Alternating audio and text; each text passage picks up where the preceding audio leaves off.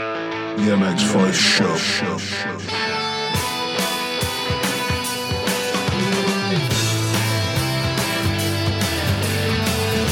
I'm staying out for the summer, playing games in the rain.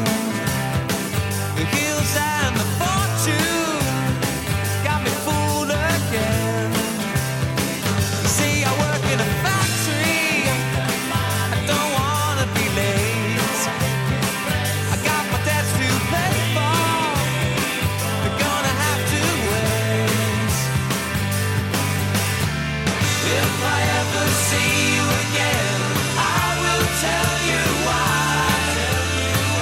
I was low and insecure. I didn't want to make you cry. But my good's turned bad, and it's just my luck that you're not on my side. So what happens now? Where did you go? With these feelings I hide, I'm staying out with somebody.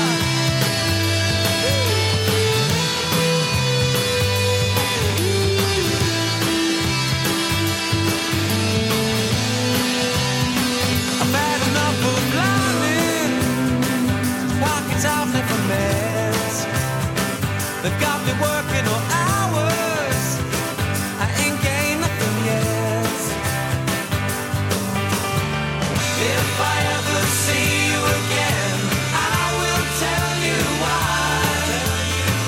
I was low and insecure. I didn't want to Welcome to episode 15 of the MX5 show. We are back. Presented by 24MX, Europe's largest e commerce store and your one stop shop for all things motocross. So much has happened. Where do we start? First of all, I'd like to thank our sponsors Talon Wheels, Extra Triple Clamps, Liat, Recluse Clutches, Atlas Braces for all their continued support. I'm James Burford, and alongside me is MX5 editor Lewis Phillips. Hello, hi, hello, hi. Uh, okay. And in the studio is Rob, our producer, who uh, from Jukebox Beats, who uh, makes us sound okay. Okay, Yeah, okay. it's going to be okay. Today. Not great. I mean, we're just well, it is. There's But a lot of rust to knock off today. a lot of rust. Good to be back. Well, I never went anywhere. I did. Yeah, I've been working hard, Yep. doing all of that stuff Yeah. while you've been on holiday. So, is it good for you to be back? Yep. And your uncle Juan, he said hello. What? El Diablo. Uncle Juan El Diablo. You can't He's- even make that joke anymore because it's been so long that no one even understands what you're talking about. What about your tash? Yeah, It's actually grown back already. that's a lie. No, it's not. That's a You're lie. even touching it now. No, because I just checked. That's a lie. No. Look at look, look at Lewis. Look at look at Rob. That's got long gone. Rob hasn't even got a mic, so I don't know why you're involving him in this. It's if you shave this morning, it's actually I don't know if you've seen, but it's actually coming back already. yeah, that's how the world works. Not in two hours. So what have I missed? well, since you went there, since you Where left, have I left? since you left, Yeah. I went to Indonesia Yeah. and then Indonesia again. How was that? Great. And How then did you get on? Tell us about Indonesia because um, we, we obviously heard your stories before you went. Was it better this time? it wasn't as um I, I mean after my previous experiences i went there with a lot of uh, posters of myself a lot of sharpies because obviously you don't want to run out halfway through an autograph do you because that would be embarrassing so i went with um yeah posters sharpies a little bit of like key rings with my name on it just to like, you get the word out there like build my brand in indonesia Yeah. no one seemed interested this time Really? i don't know if i peaked too early Yeah. i had a few photos but that was it i Yeah. came home with a thousand posters that i never did manage to get rid of Wow. yeah Okay. So um, you you wasn't as popular this time. no Okay. which really hurt my ego it was very hurt But you did have one autograph signing, didn't you? Uh, I know I had a fair few Or was it a photo? photo. I, had, I, had- I still had like probably 25, 30 photos, Okay. but just not what I'm just not what I'm used to. yeah. That's got that's got to hit you a little. I even like stood in the middle of the mall with a crowd of people and just like went, "Oh wow, look at me! Just arrived in Indonesia, hoping that I'd get their attention, but I just didn't get." No. So I I heard that you had a photo with uh, uh, someone's child. Uh, yeah, some guy. I was walking through the mall on my own, Yeah. typical, and uh, some guy was like, "Mister, Mister, Mister." I was like, "Yep, that's me, I guess." He was like, "Have a photo of my son." Not that clearly. It was very, it was basically like a game of charades. So I was like, so I knelt down next to his son, Have a photo of my son, or have a photo with my son. with my son. So I knelt down next to his son. I felt like Mickey Mouse at Disney. Like just knelt there, gave it my best grin. And Yeah. I was like, brilliant, I'm done. And then as I went to walk away, the guy was like, Mister, Mister, and pointed at his son again. And I didn't know if he wanted me to like take him home with me or I don't, I don't know what he wanted me to do. Be very careful. And here. um, he went, Mister, Mister, and he pointed at his kid, and then he did like a hugging gesture, As, and I was like, what? And he, and he like kept doing this like hugging gesture, and he wanted a photo of me hugging his kid. And at that point, I had to walk away. yeah. At that point, I was, I just, I, I felt like it was in my interest That to avoid sounds the like courts. Entrapment. well, personally, I felt like I was going to lay one finger on the kid, and then out of nowhere, Be careful where you put that and finger. then, and then out of nowhere, there would be like a camera crew that would jump out of the bush and be like, "We've caught him now." Predators undercover. Was there a bush in the mall? Yeah. Okay. They're quite fancy malls they have there. Okay. But yeah, no, basically, it wasn't um, like where we went to Pankau Penang in previous years. That was a very small island where they don't really see people or Yeah. anyone else. No one goes there. they wear grass skirts and stuff. So when we landed, they would be very like, wow, I cannot believe my eyes. There's a white person. Whereas I guess Palembang and Semarang, which we've been to before, I guess they just, they're used to it. okay. So I don't know.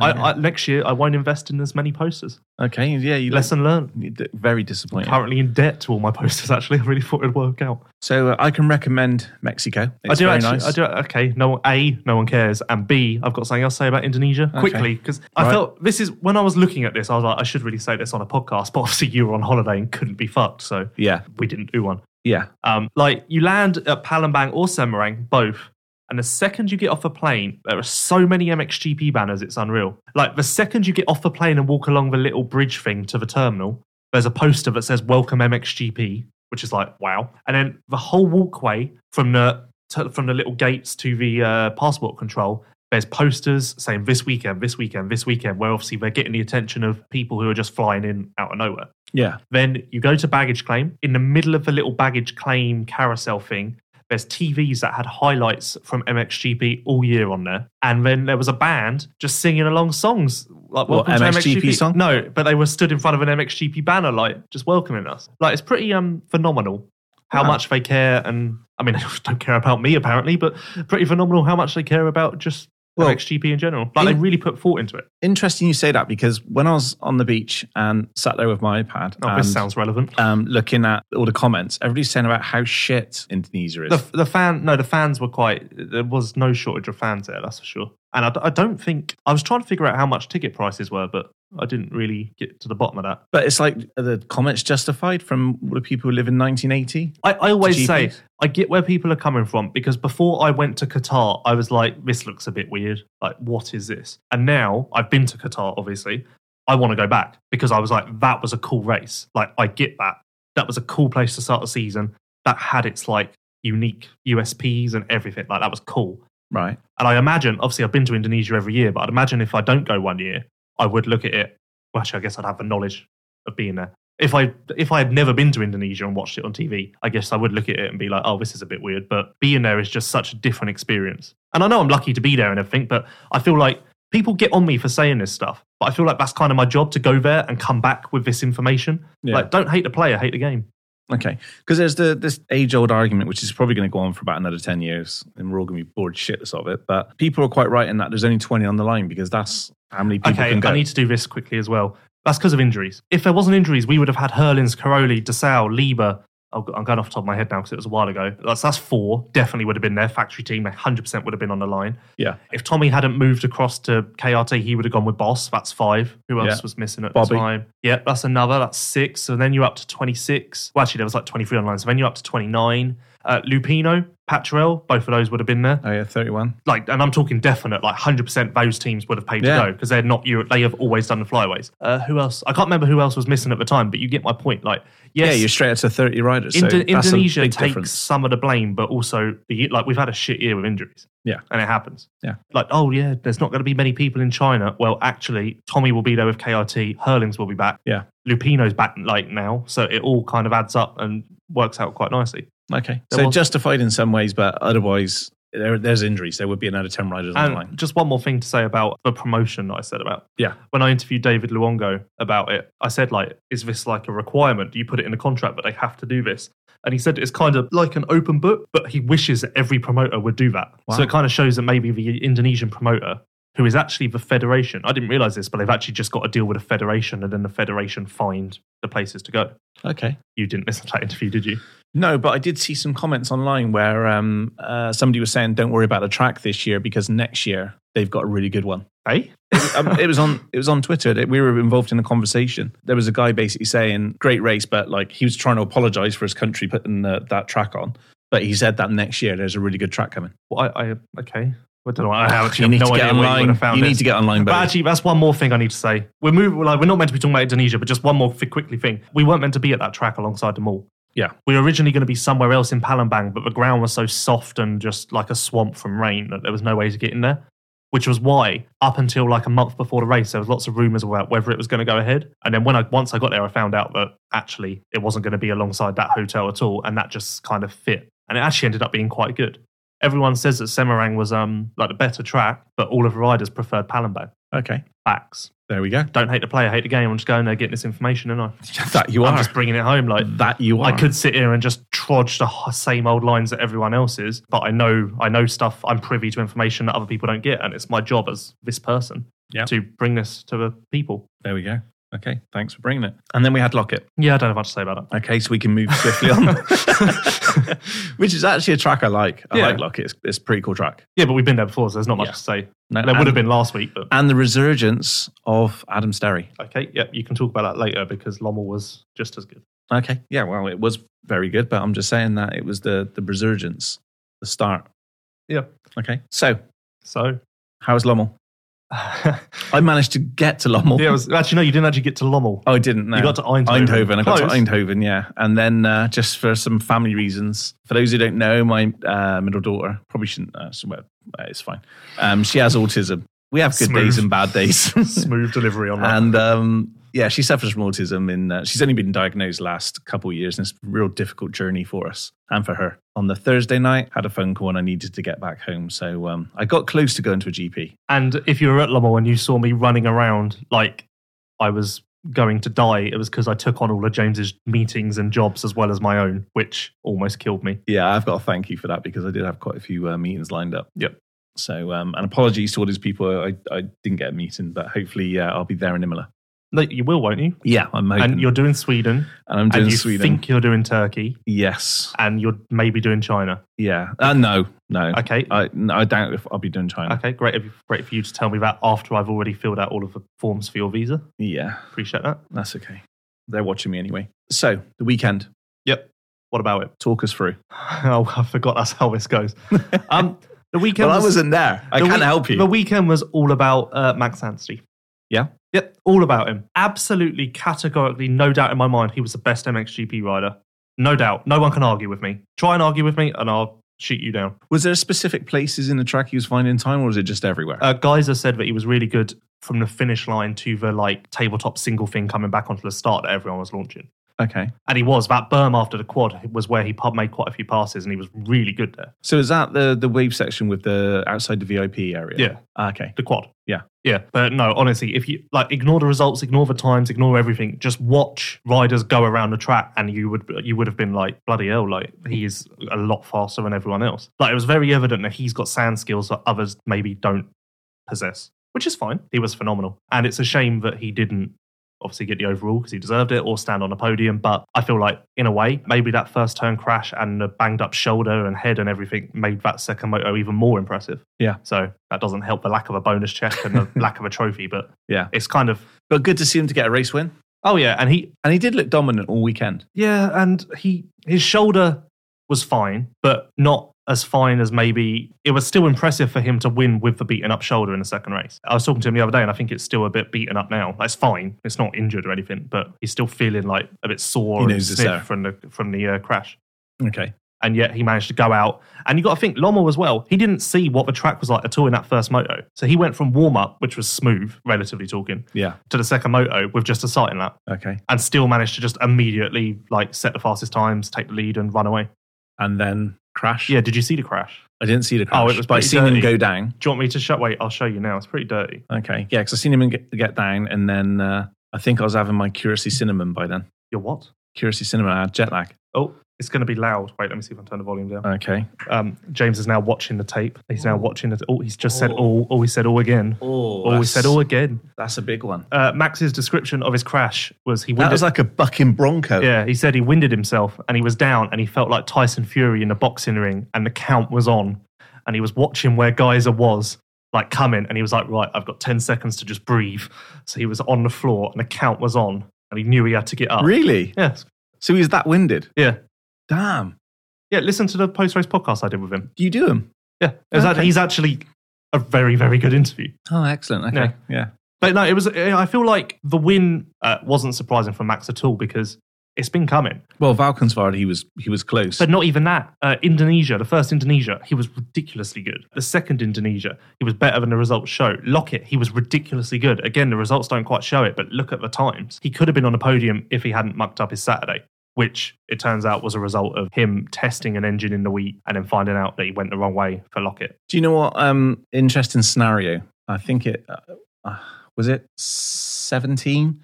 When was it Koldenhoff who won Assen in seventeen, or was that uh, did Glenn Koldenhoff win the GP at Assen No, in seventeen? no. What was the GP he won, and then Latvia 2015. was it Latvia twenty fifteen? And that's when the KTM deal came. Ah, Yeah, Okay, so it was twenty fifteen, was it? Yeah. Really? He's been on, Latvia 2015. damn, he's been on Red Bulls four years. Well, he's not on there anymore. Oh yeah, two years with standing. Yeah, sorry. No, one year of standing. Oh okay. Are you Thanks. okay? No, no, I'm not good. and your point is? Well, it's interesting because I can imagine that I- I'm sure that the, the phone's been ringing for Max since Well- he's got that win. But if he'd if he'd dominated with the the one one, the overall, and everything else, I can imagine a team just saying, "Right, we need him." yeah, Max hasn't signed anything for next year at the moment. I think he's going to learn more soon. But the fact is, he can win races. Yeah. You can sign him and you can be pretty confident about winning races. Being truthfully honest here, if you sign Max, I think you can be confident you're going to get a race win. If you sign DeSau, I don't think you can be confident of that. Because whilst DeSau is consistently third, fourth, fifth, he doesn't have the highs that Max does. Max has these highs that are just insane. When was the last time that to sell one? Russia 20, Yeah. 2018. Yeah, I've, I didn't think it was that long ago. No, it isn't. But I just I feel like those days are behind us. Okay, Real talk. Yeah. It wasn't even there. bit unfair, but- not to pick on not to pick on DeSalle, but there's lots of riders like that. yeah, And the f- like the value that standing construct must have got from Max at the weekend, especially it being their home race, yeah. is insane. Did we have Max picked as a race winner this year I can't remember. when we were talking about Hurlins, Caroli, who was going to win outside of that at the start of the year? I can't remember. We maybe we need to revisit episode one, but maybe we did. Maybe I did. I've always been there. Really? I don't know. I think probably me if there's anybody. So that was good to see. Nice timing for for the Motocross of Nations. Oh, if Max isn't on the team, then I'm burning shit down. really? I've already gone on record as this. You don't listen to my interviews. When I interviewed him in Asia, I said, Have you heard anything about the nations? And he said, No. And then I jumped in with, If you're not on a team, I will burn shit down. Okay. So that's Uh, where I'm at. right. I, I- don't- wait, I don't know where to go from here. wait. Should I break some little bit of news? Do it. Why not? We've we've been away for a while. We haven't got in trouble It's for a long not- time. No, I don't think we're going to get in trouble for this. It's not official. No, it's not an important thing. But I, from what I hear, the shortlist for Team GB Yeah. is Max, Tommy, Hang on, can we- Sean. No, because it's only a shortlist. Oh, okay. the shortlist. So the riders who could like these are the it's been narrowed down to Max, Tommy, Sean, Ben, Adam, which isn't shocking because that's Oh just Jesus Christ! That's not friggin'. All, no, but still that is a My mum could come out with that, and she's never even heard of Sean Simpson. No, but that's a, um, there's a lot of people that are saying Nathan Watson and obviously Dean Wilson. But as far as I hear from riders, they've been told the shortlist is I did see something Those five online about riders. Nathan Watson. oh, there's Um, lots. Where's that come from? Well, he's good in the sand, isn't he? Okay. But I spoke to Ben about it, and even Ben was like, "Yeah, everyone seems to be very keen on that." Wow. Yeah, but Nathan hasn't ridden in a long time motocross. No. So you got to factor that in. Like, yeah, he's an amazing sand rider, but at the end of the day, somehow Britain has got many, many incredible sand riders. Interesting. I, But, like, um, I like Nathan. Back to Max. Yes, okay, brilliant.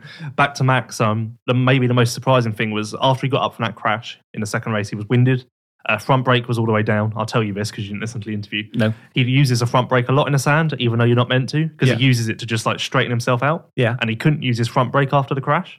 So he had to properly like adjust his style and everything to that. And then once he got going, he took six seconds out of Geyser in a lap and a half. Jesus. He did a second a sector for six sectors in a row. Wow. Like, if what more do you need? Yeah. Like I say, tell me Max wasn't the best rider. Come on, come on. One, one thing I've learned, I don't know whether it's because I've been away from you for a long time, but you got very aggressive. huh? You're very aggressive. Well, people are mean to me. Are they? yeah. Who's been mean to you? Come and talk to me. You know who's been mean to me?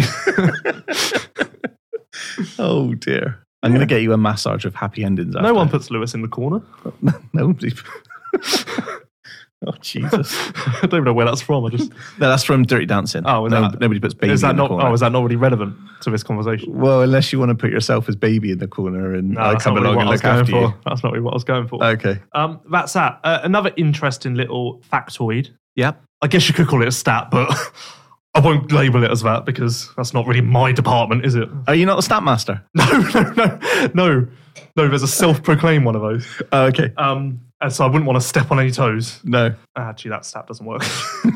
I'm looking. I'm not. I've meant to work this out, and I was going to. Um, I was going to do it. I tell you live. what. You, I, haven't- will tell you what. I'll get this after the Lewis. break. Yeah, you can't do this on live on TV. yeah. I'm going to do this after. The, I'm going to do this in the break because Yeah. I, I thought it'd be easier for me to work out, but turns out it's not. Well, um, actually, we uh, we're going to take a little break because we're about to get some uh, some French news. Oh yeah, it's that time already So um, we'll be back uh, in five minutes. when we will know what the French Nations team is. Perfect. How exciting! There we go. BMX5 Show. show, show. For everything in the world of motocross, head to mxvice.com, at motocrossvice on Twitter, and search mxvice on Instagram, YouTube, and Facebook. All content is now available in Spanish and Italian. BMX5 Show. show, show. There we go. Team France been uh, announced, and uh, Lewis, who's in the team? I like how you do the drum roll. Like everyone wouldn't have already seen it by the time we do this. Yeah, I know. But Um, yeah, it's no surprise. It's Gautier, Tom, and Roman. So shock. I am a bit shocked that Paul Hand's um, MXGP though. okay. Why? don't know. It's a bit of a kick in the bollocks for Roman, isn't it? What do you think? The open classes kind of. Well, no, I just feel like Second Rom- I, tier. I just feel like can we not just let Roman lead the team for once? Like he's clearly their best 450 rider. Can we not just let him lead the team? Let him have that. Like maybe he doesn't care, but can we not just let him? more of a you thing. Yeah, I just I don't know. I just feel like can we not let him do that? Gautier's had his turn. Like let's just put him in the open. So who else was was in to the be running? fair, Roman did lead the team in 2016. I think was that 2016 Majora. I think he was number one there. Yeah, he was. No, who was it? Who else was in the running? No, No no, one, really. Marvin because Yeah. Marvin's got Dylan issues. bowed out, Dylan. so So it was obvious, really. Um, No. It's not a shocking team at all. any other riders that could have gone in? Well, uh, they said put Warami in. Warami. or Tixia. You Yeah. can tell by the tone of my voice that that's ridiculous. He he did ride last year. and- Yeah, DNF to race. Yeah, It's okay. not like he helped. wow. Uh, he helped. He did a great work. Um, Fuck's sake. I was joking. I was Okay. joking. I was being dry. Yeah, so where do we go from here? So is that the first team announced? no. Are Okay. you having a laugh? No, I don't have a laugh. Like wh- who else is? I've missed so much. Talk me through it. Who, who's been announced so far? Ireland and Yeah, the- and no offense to Ireland, but it's, it's the same three riders every year, isn't it? um no we got I'm not, I'm not gonna next uh, I got I almost fell into that trap um uh, Belgium Yep. Van Horbick That was Gertz. only the weekend. Yeah. Yeah. Van Horbick, Gertz, Strybos. Yeah. Switzerland. Uh, Oh, yeah, I've seen that one with Sewer, Guillo, yeah. Guillo and Tonus. Okay. So we've had what's that? Four, four teams Yep. so far. Okay. I and don't- no one. They're, they're not the strongest teams. No, but we, that's not surprising with the injuries. I mean, France is strong, but it's not exceptional. I would have been more happy with Frandis, but Vial showed. the No, weekend. Vial isn't even my. I would have. I was worried about Vial before Lommel, but Lommel was fine for him. I have no questions about Vial. Paulan, on the other hand, well just because of his current form. well, he was tenth at Lommel. Yeah. Although you've got to remember, the nations Is he running injured at the moment? uh, he was, Okay. but he's meant to be like a lot better now. You need to get to the bottom of that. I did at Lockett. He said he was a lot better now. oh, okay. And actually, he said he was 100%. Uh, dirty little secret is that, Dirty. um, is that the Nations isn't actually that deep. Like, if Okay. you compare it to an MXGP or an AMA, yeah. the field has, it isn't actually that deep because obviously you're taking riders out because they didn't get picked. Although Paul Lamb was 10th at Lommel, and that's worrying, that would probably be 5th in MXGP at the Nations, which is fine. okay. So I guess it's not that much to worry about. They'll win if they win. They'll win on consistency. They won't win on being amazing. Okay. If if the Netherlands win, the Netherlands will win on being downright amazing and going one one blah blah blah blah blah blah. If France win, they'll win by going three six five four two eight like stuff like that. Okay. So we've got the uh, the five or spin kind of talked about for the UK. Um, Netherlands should be coming soon. They're just making a decision. I think they were meant to make a decision on Monday, so I don't know when it will be announced, but that's kind of wrapping itself up now. Well, we know Hurlins is going to be one. Well, yeah, he said in my um, Coldenhoff number Yeah. two.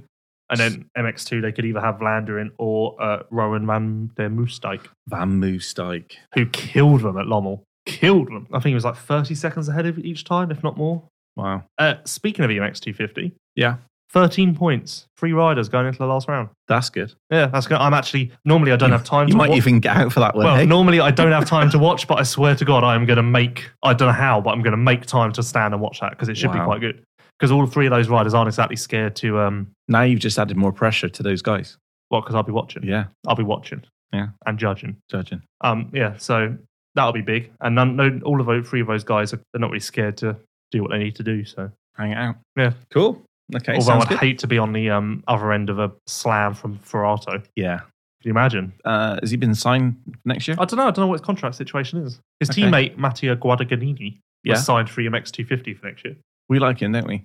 We're big fans. Okay, yeah, No, he's, he's a rising talent. yeah. Good rider. But yeah, that's the four nations teams that we got at the moment. Holland should come soon. Germany, I'm hearing now Roxham won't be doing it, which isn't a surprise. S- And Nagel is up in the air, so who knows what they'll do. Italy's obviously limping through because Caroli is out, so that's not going to be the strongest team. GB should be strong. Yeah. Australia. Australia, depending on a few different things, should be strong, but Beaton should be fine for the nations. Evans will be. Maybe they can have Hunter if he's back in time.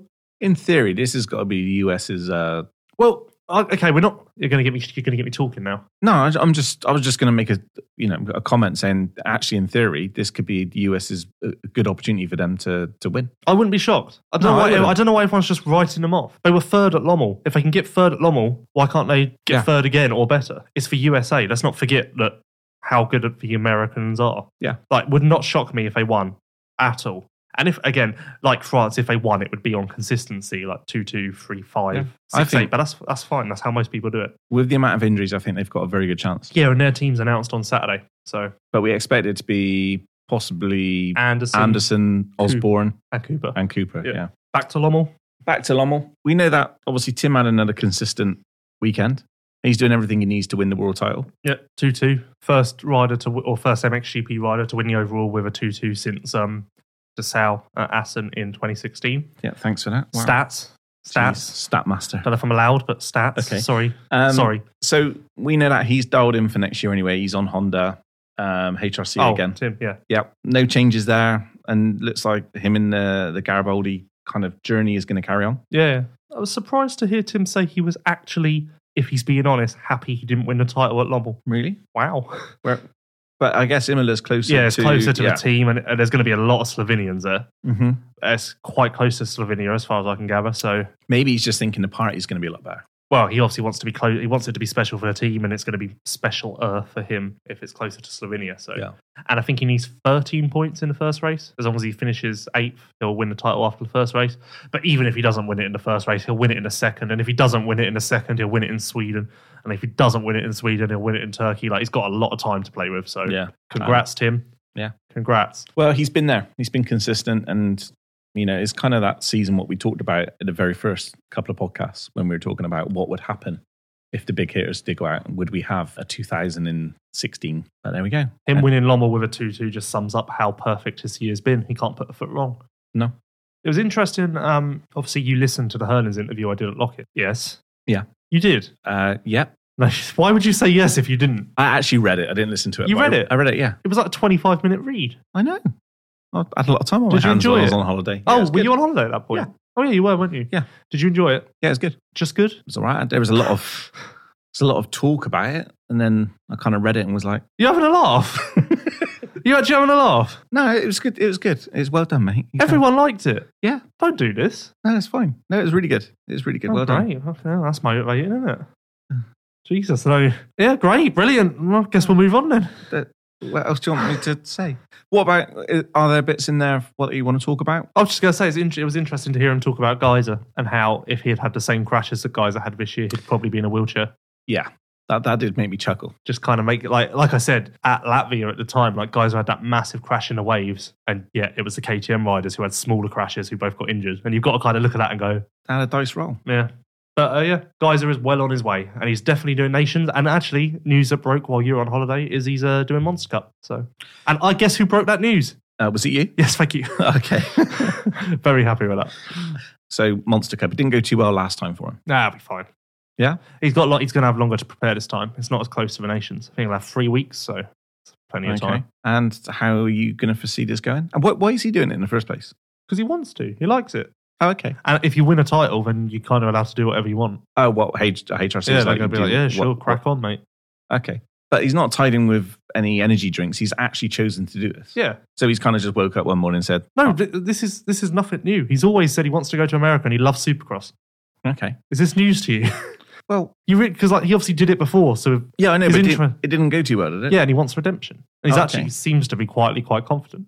Huh? Has he got a track built back at home? Like, I think he does actually. You really, I don't know why this is confusing you so much. You seem really like just mind blown. well, he's kind of got the title wrapped up and he's injury free at the moment and everything's looking really good. I just don't know why you'd want to kind of, uh, great that he wants to get out of his comfort zone and go and do it. But at the same time, I'd be kind of, if I was HRC, I'd be like, where's the bubble wrap? No, he'll be fine. I think he'll be fine. He'll definitely, it'll definitely go better than last time. Everyone's going to be expecting it to go like it did last time and be waiting for a crash. It'll be fine.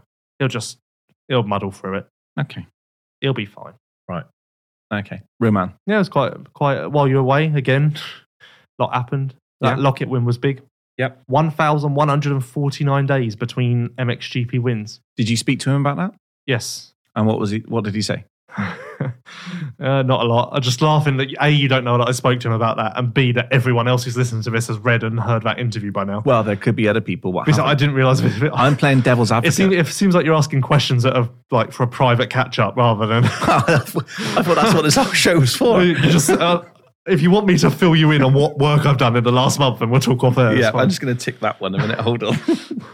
I'm just going to put an X in that box. For, yes, he's done that interview. No, that's that's crazy. That's crazy that it was that long between wins, and I kind of wasn't surprised to see him then win the first moto at Lommel because um, it's kind of how it works, isn't it? You get a monkey off your back and you move forward. But let's put him in a good good place for for rest of this year and also next year. Yeah, he really wanted to win Lommel as well, like really wanted to win Lommel. So I'm guessing he was a bit disappointed that he didn't get the overall, lost out on it by one point. But I it's mean, good it's- enough. Winning a moto at Lommel's nothing to be sniffed at. I mean, He's he's only missed four GPS this year. You know, with those four GPS missed, could he have been in a little bit up? You know, could he have been in the title hunt a little bit more? I don't know. He hasn't because still he hasn't had that consistency. No, the guys I- has I had, don't- So It certainly seems to be the last the last couple of well, but last month really when he seems to have upped it. it'll be interesting to see what happens next year. Don't know if that will make a difference or anything. Well, what do we know? Uh, we know that they're a very, very, very, very, very strong, strong rumors that uh, he's going to Kawasaki. Well, I think everybody knows, don't they? They're Because the strongest rumors you can get. I don't know. If, like, try and find rumors that are stronger than that. yeah, there isn't, is there? Yeah, but if I say that, I don't get in trouble. okay. Like, play the game. Well, I'm I'm just saying that all the comments online are basically he signed for Kawasaki. Yes, the fans in the comments do have been saying that, and Yeah, it's actually interesting, like how many people who don't even go to a GP know more about where people are going than most of the media. hold up. Why, why are you throwing me under the bus again? I'm not throwing you under. I'm just Oh. saying that, like you know, you obviously we, we're privy to some of the stuff what we get told. However, there's a like I upset- still have secrets I haven't told you. really I know, I found out at the weekend stuff about American teams that I haven't told you. oh it's like that, is it? you weren't there. I so don't know what you wanted. basically, now it's a one way conversation. So I tell you No, everything no, I no. know, and then now you're holding out. no, it'll be interesting to see what Fevra does next year. Okay, but that's a strong team potentially if that does happen. I wonder if it's going to be announced soon because obviously they announced Asao yesterday, and on the same day they announced Cincerello. I don't know if those two are linked at all, but I guess it's easier with those because um obviously they're all both staying. Although Cincerello's changing teams, they're both staying the same manufacturer, so there's no like oh out of respect. So let's let's talk about Kawasaki for a little bit because it does seem to be changing a little bit with what's happening. So so next year we know that in a moment they've got Gabon, they've got F and H, they've got the factory team, and they've also got Boz. I Have you forgot heard that, of- boss? Have you are they going next year? No, they're what going as it going or going as in stone. Well, either. They're adamant they're staying. Okay. Did you see their poem? It I did see the poem, yeah. was great, wasn't it? It was really good. It was it was awesome. And I just It brought a tear to my eye. they just need a little bit of luck. What were their poems or? No, the poems are great. Oh, okay. I don't think you can improve on that. But um I'm I'm saying actually on the track. Because Rodriguez is a great rider. Yeah, but it's, it was always going to be tough. Like he's never used boss suspension. He's never ridden a 450 in GPs. He hasn't even ridden a GP this year. No. Like, and Lommel being his second one wasn't going to go. well, it couldn't have gone. It couldn't have been a harder test for for him or the team, I guess. Yeah, it's just Imola, Turkey, Sweden will all be good tracks for him. So Yeah. that's kind of uh, like where you would expect him to do something Okay. similar to Tommy. That's kind of I've all along, even before Lockett, I was saying I'm waiting for Imola, Turkey, Sweden because those are three tracks where he should be really good and he'll be adjusted to the bike and all of that. So Okay. So going back to Kawasaki, we don't know what Gebben's doing, whether they're going to be there next year. We know F&H are going to be the Kawasaki 250 team. We know the factory team's there. Boz is a question mark. So really, I mean, the riders, what we do know are going to be on Kawasaki next year are going to be potentially, well, we know Dussel. He's just Yeah. signed a new contract. One year. Yeah. You'd when- think he would retire at the end of that. and then we've got, um, You would the- also think he took a big pay cut. you got to think, yeah. Or Because maybe, originally they would have signed him to be a title contender, whereas now they're effectively signing him to be the number two rider. maybe a pays you ride, What? pays you ride. Like, so if you, if you're not injured. Oh. Ha, that made me laugh. No, that's, that's actually being serious. Oh, Because there's no. a lot of No. contra- a lot of contracts now basically have a, a clause in them where they're deducted 50 to 75% if they're not riding. Yeah, that's not new. Everyone's had that exactly, contract. yeah. So it's not going to be long before you have a pay pay you ride basically. So you only get paid for it if you if you're not injured. Yeah. Okay. It's like Uh, a zero hours contract. Remind me, remind me after this. I've got something to tell you as well because I saw a rider having a meeting with Gebben at the weekend. Ooh, interesting. Yes. Okay. So they so they could potentially be there, but we've heard little whispers about other stuff. Kawasaki if it's looking a little bit short. That's what I'm trying to No, I think allude it- to. Oh, that's what the last five minutes has been building up to. Yeah, it does look like they're a little bit short. Maybe they've No, it'll be, I think they'll just end up with the same as this year. Do you think? The only thing I'm interested to see is whether F&H do two or three riders. Why That's would the- you think they do 3? Because they've got three at the moment. Yeah, but maybe they they might like to sort of trim down a save But I'm money. interested to see if they're going to bring an E EMX 250 guy in or if they're going to run another uh, se- third MX2 ride. It makes sense to um, bring an EMX 250 rider in Yeah, because they really seem interested in like development. yeah, no Yeah. developing talent. So Okay. uh, like, obviously with Daruva there as well, that helps. But Yeah, well, yeah, and it also fits nicely in with they obviously just get promoted to the E MX2 ranks, and they got someone who's ready, understands the team, knows the way they work. Yeah. also good benefit. yeah, there's a lot going on as well with this. Oh, I've got something to tell you as well. what I haven't seen you, so yeah. Oh. There's a lot going on with a second F&H rider uh, at the moment. Sounds like some contracts were put on the table, some contracts were taken off the table, and all sorts. So, Uh, Okay, and what? And also, uh, speaking of Kawasaki teams, we forgot DRT. oh yeah, So, um, oh yeah, they've signed a rider. I can't say who, but they've signed their first MX2 rider for next year. wow, there we go. Go Steve. Yeah, go Steve. Go Steve. Yeah, they've they signed a rider on Saturday. So I don't know what they're going to do for their second spot though. Was the rider there to sign it? I'm not saying anything else Okay. because that gives way too much away. That could be an injured rider or anything. Oh, and 250? Yeah. Okay. Yeah. So he's definitely staying 250s. Yeah, I just don't know what the second spot's going to do or be. Okay. Because Darian's obviously, if Darian stays in GPs, he'll be on a 450 with DRT. So I, I feel like there's a lot of um like stalling to wait and see what Darian ends up doing, Okay. whether he gets something in America. But then he did mention on MX Vice on Sunday that um, he's talking to two teams in America at the moment or chasing up options, and those would be factory teams. So, wow. so he's waiting. I guess that's going to take priority in Darian's life. Okay. That'd be interesting. Yeah. Shame to see him go, but. So yeah, that's what I was alluding to with Kawasaki. I was just thinking um, that potentially they could be a little bit th- thin with riders representing. No, it's just it's going to be the same as this year, Okay. no doubt. And they're actually going to be stronger because they're going to have Feather and Desau instead of um. Oh, are they? Oh, damn it. oh, damn it. Jackpot. Yeah, it's, I, I, said- I, if I, I try so hard. oh, brilliant. Right. Wh- Who can I pick on next? No, Okay. but they're going to be stronger with their two riders in MXGP than the two riders they had at the beginning of this year. So, but if Sure. anything, they're going to be stronger. And Okay. they're going to have Moose Dyke in MX2. So that's going to be, that Yeah. could be amazing. Yeah. And we've already seen, was it in France he's running top five? Uh, Portugal. Portugal, was it? Yeah. Yeah. He's looking good. Oh, And I believe he's doing China in MX2. okay. So, nice little preview for the next year. He might Yeah. Mm. actually be doing Turkey as well. Okay. So. We've really gone up the golden path here. Back to Lommel. Yeah, we don't really need to talk about Lommel that much, do we? We've gone so far past Lommel that I can't remember where we're at. Well, I'm just Well, kind of talking MXGP at the moment because I'm kind of like just trying to get an idea of who's doing what, where, and what it's looking like, you know, for next year and obviously this year. Um, there was one thing I wanted to talk about with Lommel. Okay. Jazakonis. Oh my god, his starts. Oh my god. Have they got worse? Yeah. I don't know what happened, What's Armenia's take on this? but his starts sucked. Oh. And he struggled a bit to find rhythm in the first one and then got tired because he wasn't finding his rhythm, so he was just battling the whole time. And then um yeah, Sakamoto didn't go well either. Basically there was a lot of hope on his sh- or expectations on his shoulders and it didn't really work out. Because of Alcanfard and Yeah, well, and pr- free Each- practice. He was fastest in both practices, I believe. It's definitely fastest in the first one. so where did it all go wrong? Did you, starts. and that was it. starts. His starts were terrible. But usually he's good at coming through. Yeah, it just didn't happen. I don't know. Like, ever since, like, free practice, time practice were unbelievable. And after that, it was just very, like, what happened? I don't know if it was a pressure of him wanting his Instagram edit. Do you think? I don't know. Because he's very, very fixated on his. and we Instagram did have a at the moment. deal Yeah. So maybe that maybe that was playing on his mind a What little was the bit. deal again? If he got podium, if he got on a podium, he got his Instagram edit. but if he didn't get a podium, he couldn't ask anymore for the rest of the year. At this point, we may have to give him a pity Instagram edit. Oh wow. to be fair, he, he might take it. No, I messaged him yesterday. I was messaging him yesterday, and I said, "Oh, I think we're going to make you an Instagram edit before Imola." And his reply was, "I'm sure you you guys will still find a way not to do it."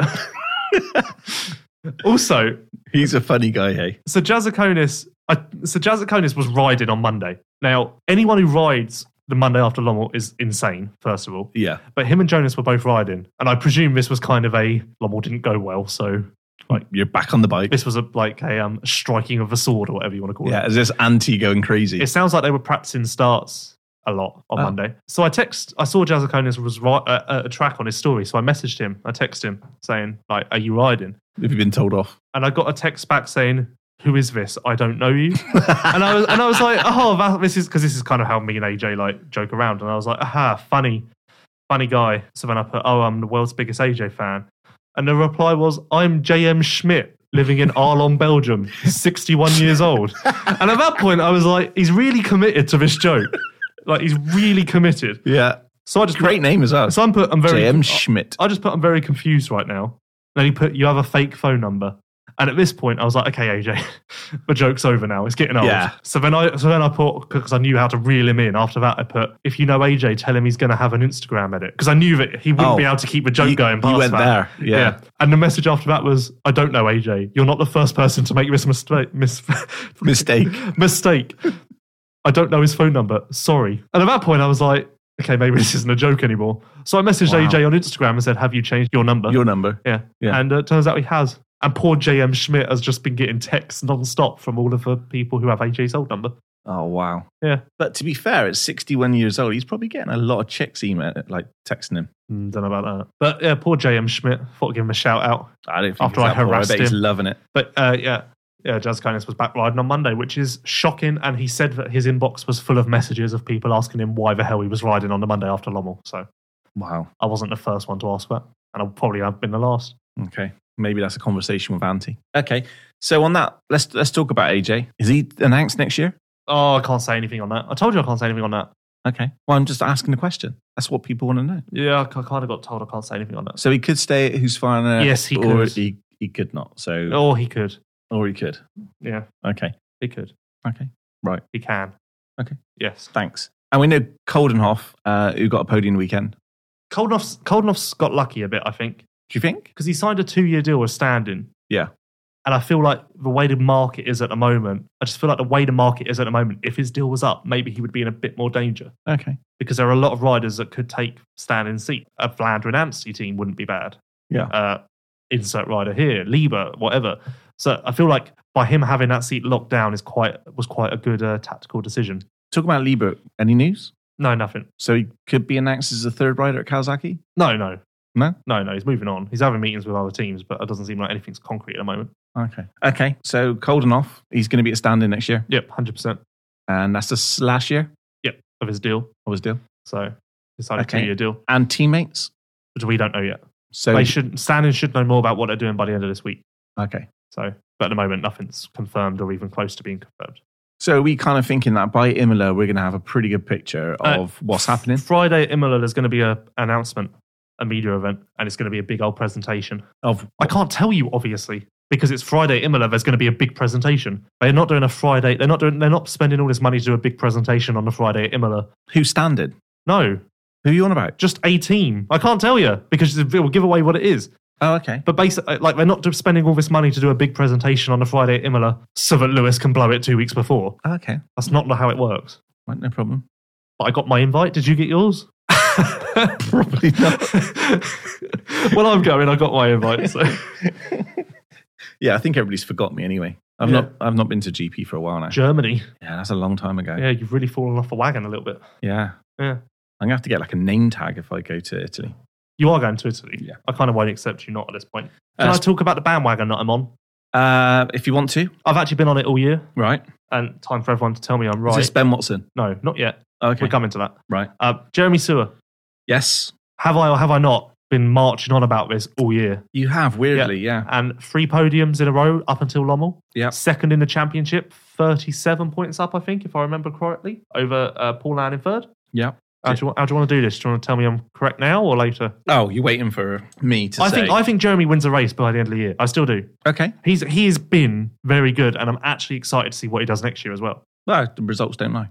No, like honestly, he's very impressive. Even just watching him, like the qualifying race on Saturday, his like I don't know what Tonus was doing. Tonus was like a moving roadblock. Everyone who tried to pass Tonus just could not do it, which was confusing. Asua was one of those riders, but behind him, he was like very fast and very good, and a better sand rider than most people give him credit for. Yeah. I was No, I- actually I was actually quite confident about his chances to win Lommel going in. What, Jeremy? Yeah. Really? Yeah, I don't feel like people give him uh, his dues for his performances in the sand. Okay, you really got on the bandwagon. I'm ba- I'm driving now. you're definitely driving. It's my third bandwagon. There's a lot of bandwagons going at the moment. I can't keep up. I run my own bus station. Yeah, you do. Yeah, but no, I think Jer- I still think Jeremy's a going to lock up second in the championship, which is unbelievable. Yeah. And actually, I saw a comment on Facebook that said um, something along the lines of, "What is this world we live in where Jeremy Sewer is second in the world championship?" Really? Jeremy Sewer is a bloody good rider. That was harsh. Yeah, like I don't un- like I don't understand why I don't understand. Like Jeremy Stewart is a very very good rider and deserving of second in the championship. He hasn't lucked into this at all. You tell them. He's properly put like he's pulled away from Paul Ann and Tonus by quite a bit. What more do you want? Paul Ann's like this star, and Stewart's just destroyed him. Wow. So yeah, I think Stewart. I, I don't think Stewart gets his credit he deserves at all, and I stand by it. He'll win a race by the end of the year. Stamp it. Okay. Well, thank you for that, Lewis. I'd even put money on it. thank you. No, why are you thanking me for that? just you're just very adamant. I'm just trying to calm you down. Oh. Right. What we're going to do now is we're going to take Uh, a Van Horbick. Honda, No. Honda went deeper in his ECU. let's let's put that on hold for the moment. That was for all the I had moment. to say about that. Just thought you didn't know. We're going to go for a little break. Have a time for an advert, a little pop in here. Thanks for the support, and uh, we'll be back in five minutes. The MX5 Show. This podcast is brought to you by 24MX, Europe's biggest online motocross store. There are hundreds of your favourite brands at discounted prices, so head over to 24mx.com to shop now. The MX5 Show. So, Lewis, sorry for cutting you off with uh, Van Horbeek. That's fine. I didn't really understand what was going on. When you said what we're going to do, I thought you were saying what we're going to do next, which is why I said Van Horbick. Well- I was like, oh, Not not with him.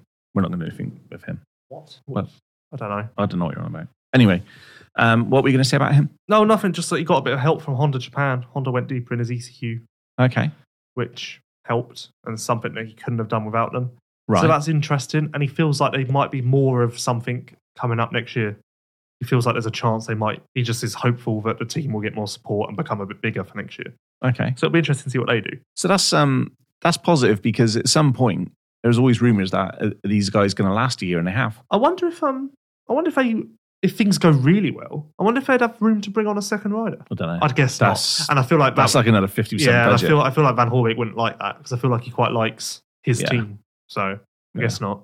Uh, it, yeah, that's, Yeah. it could quickly go downhill, especially if you're you're trying to muster up the money just for one rider. Yeah, Um, Tommy, I'm kind of realizing how much time we've missed with these shows because there's a lot to talk about with Tommy because we haven't actually done one since he got the KRT deal. wow, because last time we were speaking, that's right. Last time we were speaking, we kind of knew that this could Yeah. potentially happen. We couldn't say anything, And then Um, he did really well at Lockett. We haven't spoken about that. Okay, And then Lommel happened. We haven't spoken about that. Like, there's a lot. Like, we could literally do a 17 hour show. okay. So let's So basically, Let's why, do an the overview. Hell, why the hell did you go on holiday? because uh, I needed a break. Okay, fair enough. Yeah, anybody who works for you for a long period has to have a break. Okay. Yeah. Fair enough. That's okay. Yeah, so Tommy didn't race Lommel because he like chipped his hand when he crashed into a fence at Lockett the previous week. You said he had a hole in his hand or something. No, it's like I, I was trying to explain it because like you know typically you'd have like a crack from the outside, Yeah. like it would lead in from the outside. Yeah. his was kind of just like s- very central in the middle of his hand, Oh. like someone had gone in through the middle rather than like a crack that's formed from the outer skirts and moved to the inside.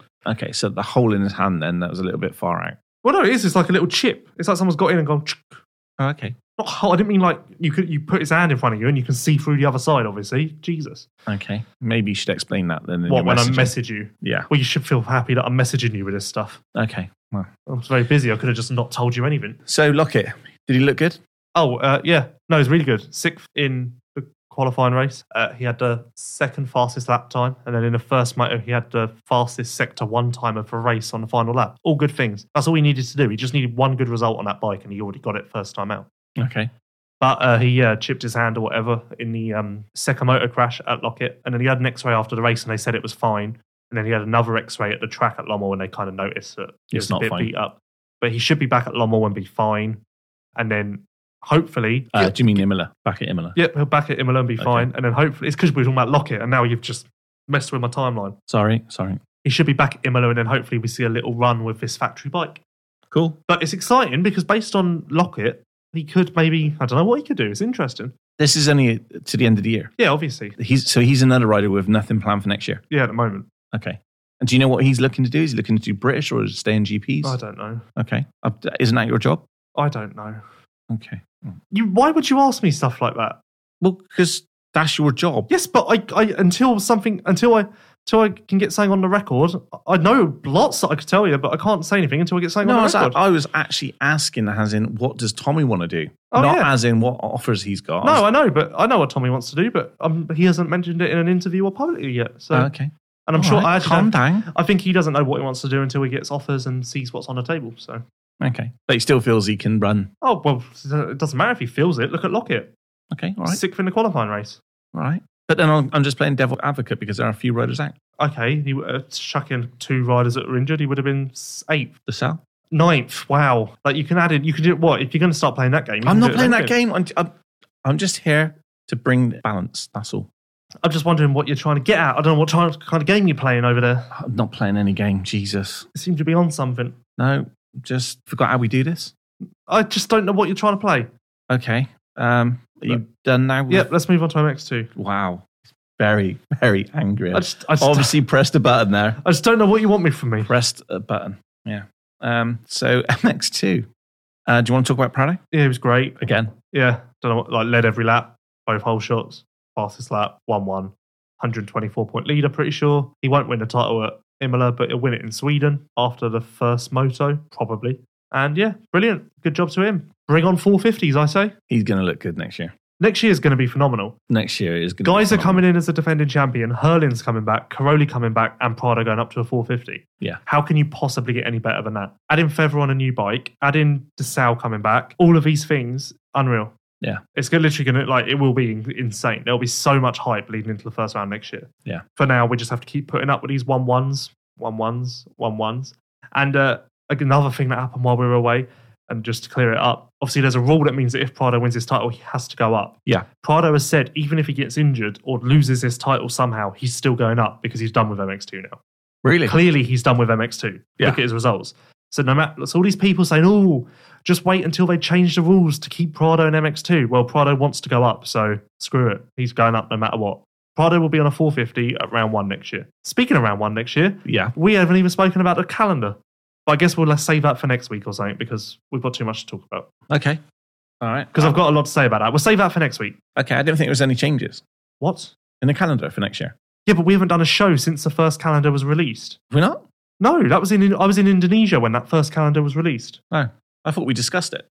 Maybe over the phone we did. Okay. All right. You really have no idea, do you? No, I haven't really got much idea. No. No. I can never remember what we t- talk about on the podcast and what we talk about outside Oh. the podcast. Um, yeah, so we haven't so we spoke about that, but I've got to say about that, so we'll do that next week. Okay, we'll save that for next week. Bladder. And ne- next week, are we gonna we gonna talk more about um, city season next week? Oh, I don't know. We'll see what comes up. We can talk more about nations as well. Okay, 'Cause, so um, next week's episode more city season, nations, and calendar. more catching up from when we were away, basically. Excellent, cool. I look forward to that one then.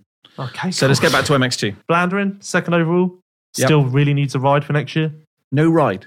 Nope. He's got a few uh what would you call it, a few irons in the fire. Yeah. but nothing like it's nothing like yeah just wait he'll, he'll sign that contract soon So any factory options? Or are they all gone? Mm, they're all gone now So what um, out of the the teams what are left? As what, far as I what know- options does he have? Not not who's approached him, but like in theory, there's. I mean, obviously, I'm going to say JWR, JWR Yamaha. I don't think they've signed anybody for next year. nope So and they've got three spots going. standing contracts still have the seats next to Coldenough open So Gibbons are they still going has to a run seat. three again? Do you know? no that isn't decided yet Okay. s- that's more, that, that is what will come from these Okay. meetings this week So JWR have three seats available. Standing could have one or two. Geben have one. Gebman have one. What's happened to Patrell? I think he's off the team. But he's got Epstein Barr at the moment. Okay. Basically, Epstein Barr is back and in a big way. Is it it's this riddle in the bits, isn't it? It went away like back in like I just 2000 hope you don't get it. back in like 2007. Everyone had Epstein Barr, and then it kind of went away for nine years, and Yeah. now suddenly everyone's got Epstein Barr again. Everyone's kissing everyone. Everyone just I don't know. It's a it's a new fad. Yeah. Get it while you can.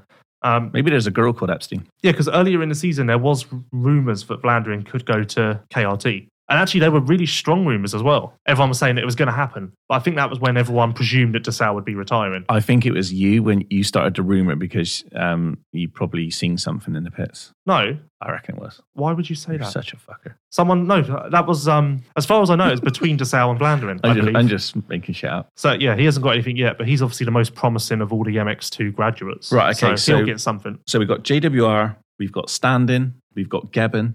Where else could he go? I don't know. I need a list in front of me. Well, get one. Well, we're going to do a silly season one next week, aren't we? So Oh, okay. I'm just, I was just interested to see what his options were. well, you've just given a load of them. Okay. All right. Calm down. RFX Uh, haven't signed any riders. RFX, yeah. Okay. RFX. Are they going to be going um, next I year? believe so. Yeah. Okay. Boss haven't signed any riders. Boss, yeah. That's always an option. Yep. I mean, who's going to go there? Huh? Who do you think would go to Boss? I don't know. Me. Patrell?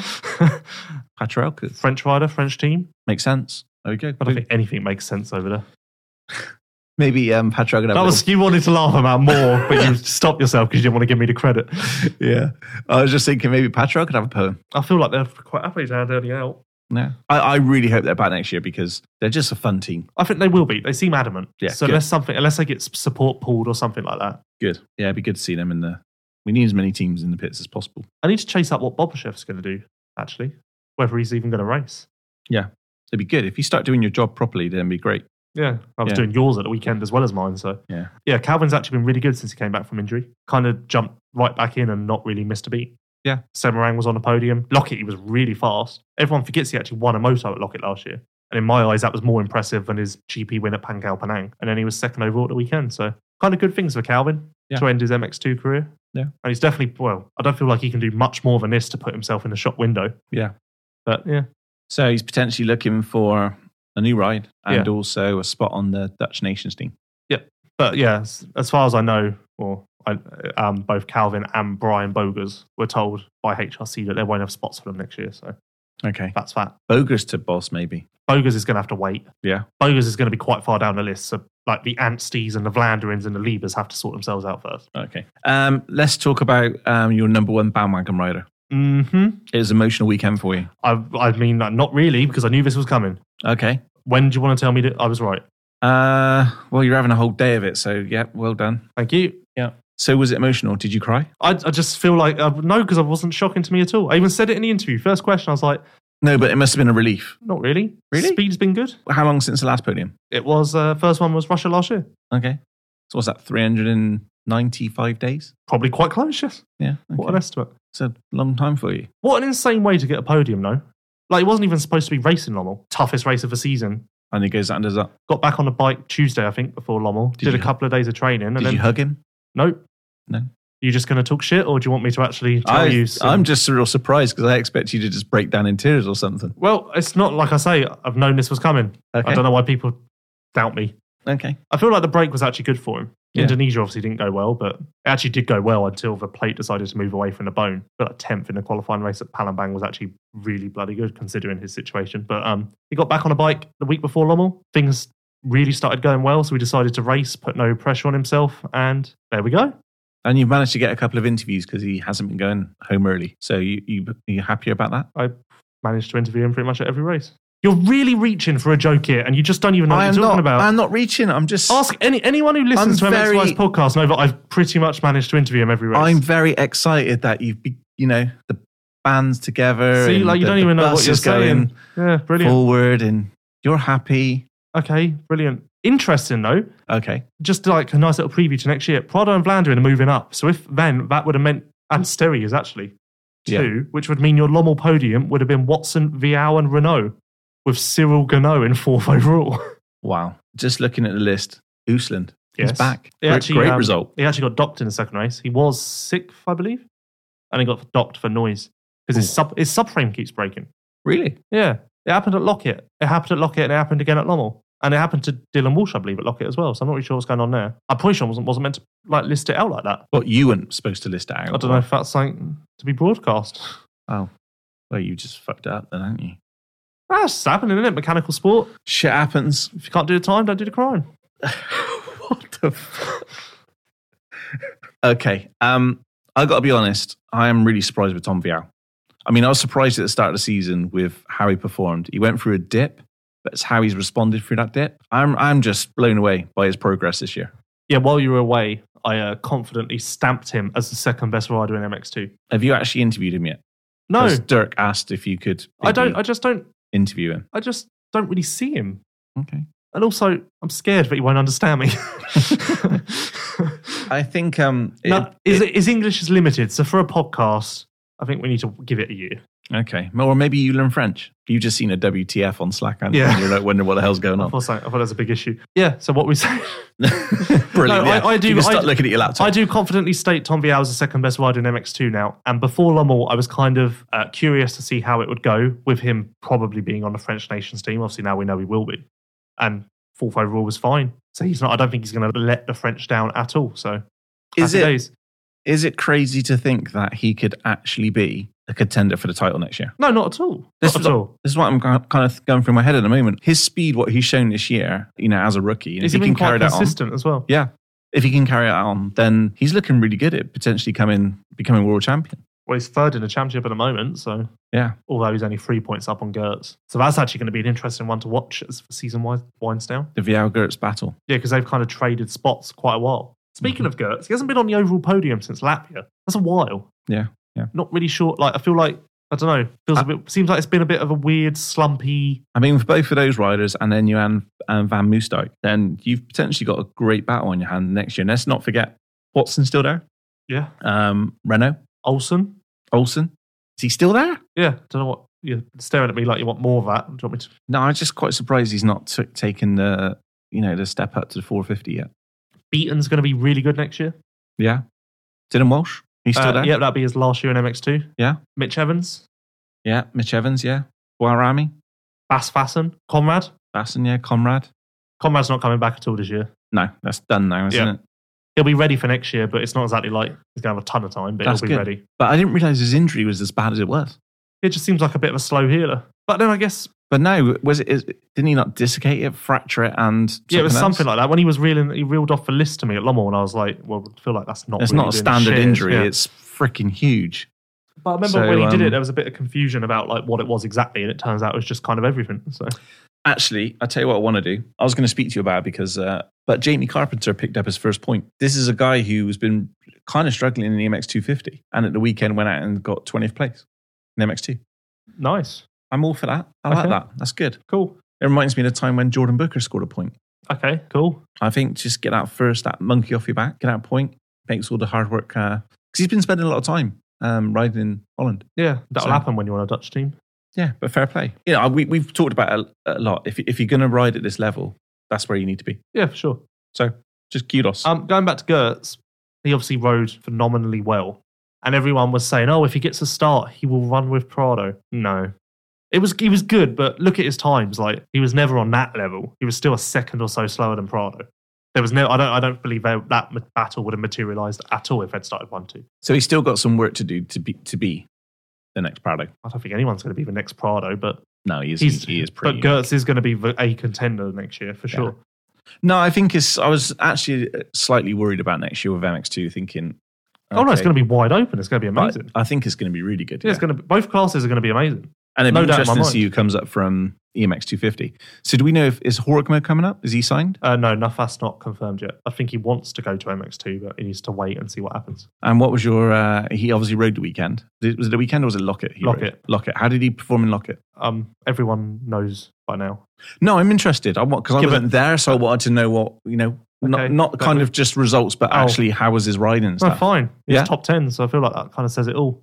so you think he? And do you There's- think no, he's there's not, if he finished top 10, there's not much more to say because he obviously rode well. cool? If he finished 20th, then Yeah. there'd be more to say because I'd be like, well, he looked better than 20th, but he ro- was top 10, so No, that's good. I was no, I was just interested, obviously, because we followed his progress throughout. and then obviously stepping up to MX2, I was just interested to see what your thoughts would be about you know what he looked like. Did he look out of place? Da, da, da, da, that type of thing. So in the second moto at Lommel, there was a four-way tie for third overall between Vial. Sorry about that. There was a four-way tie between Vial, Fuck's sake, Seri, such a knob. Watson, and Vlandrin. That was when Gertz was still in it. Yeah, Four-way tie. So any of them had moved, and that would have changed everything. yeah.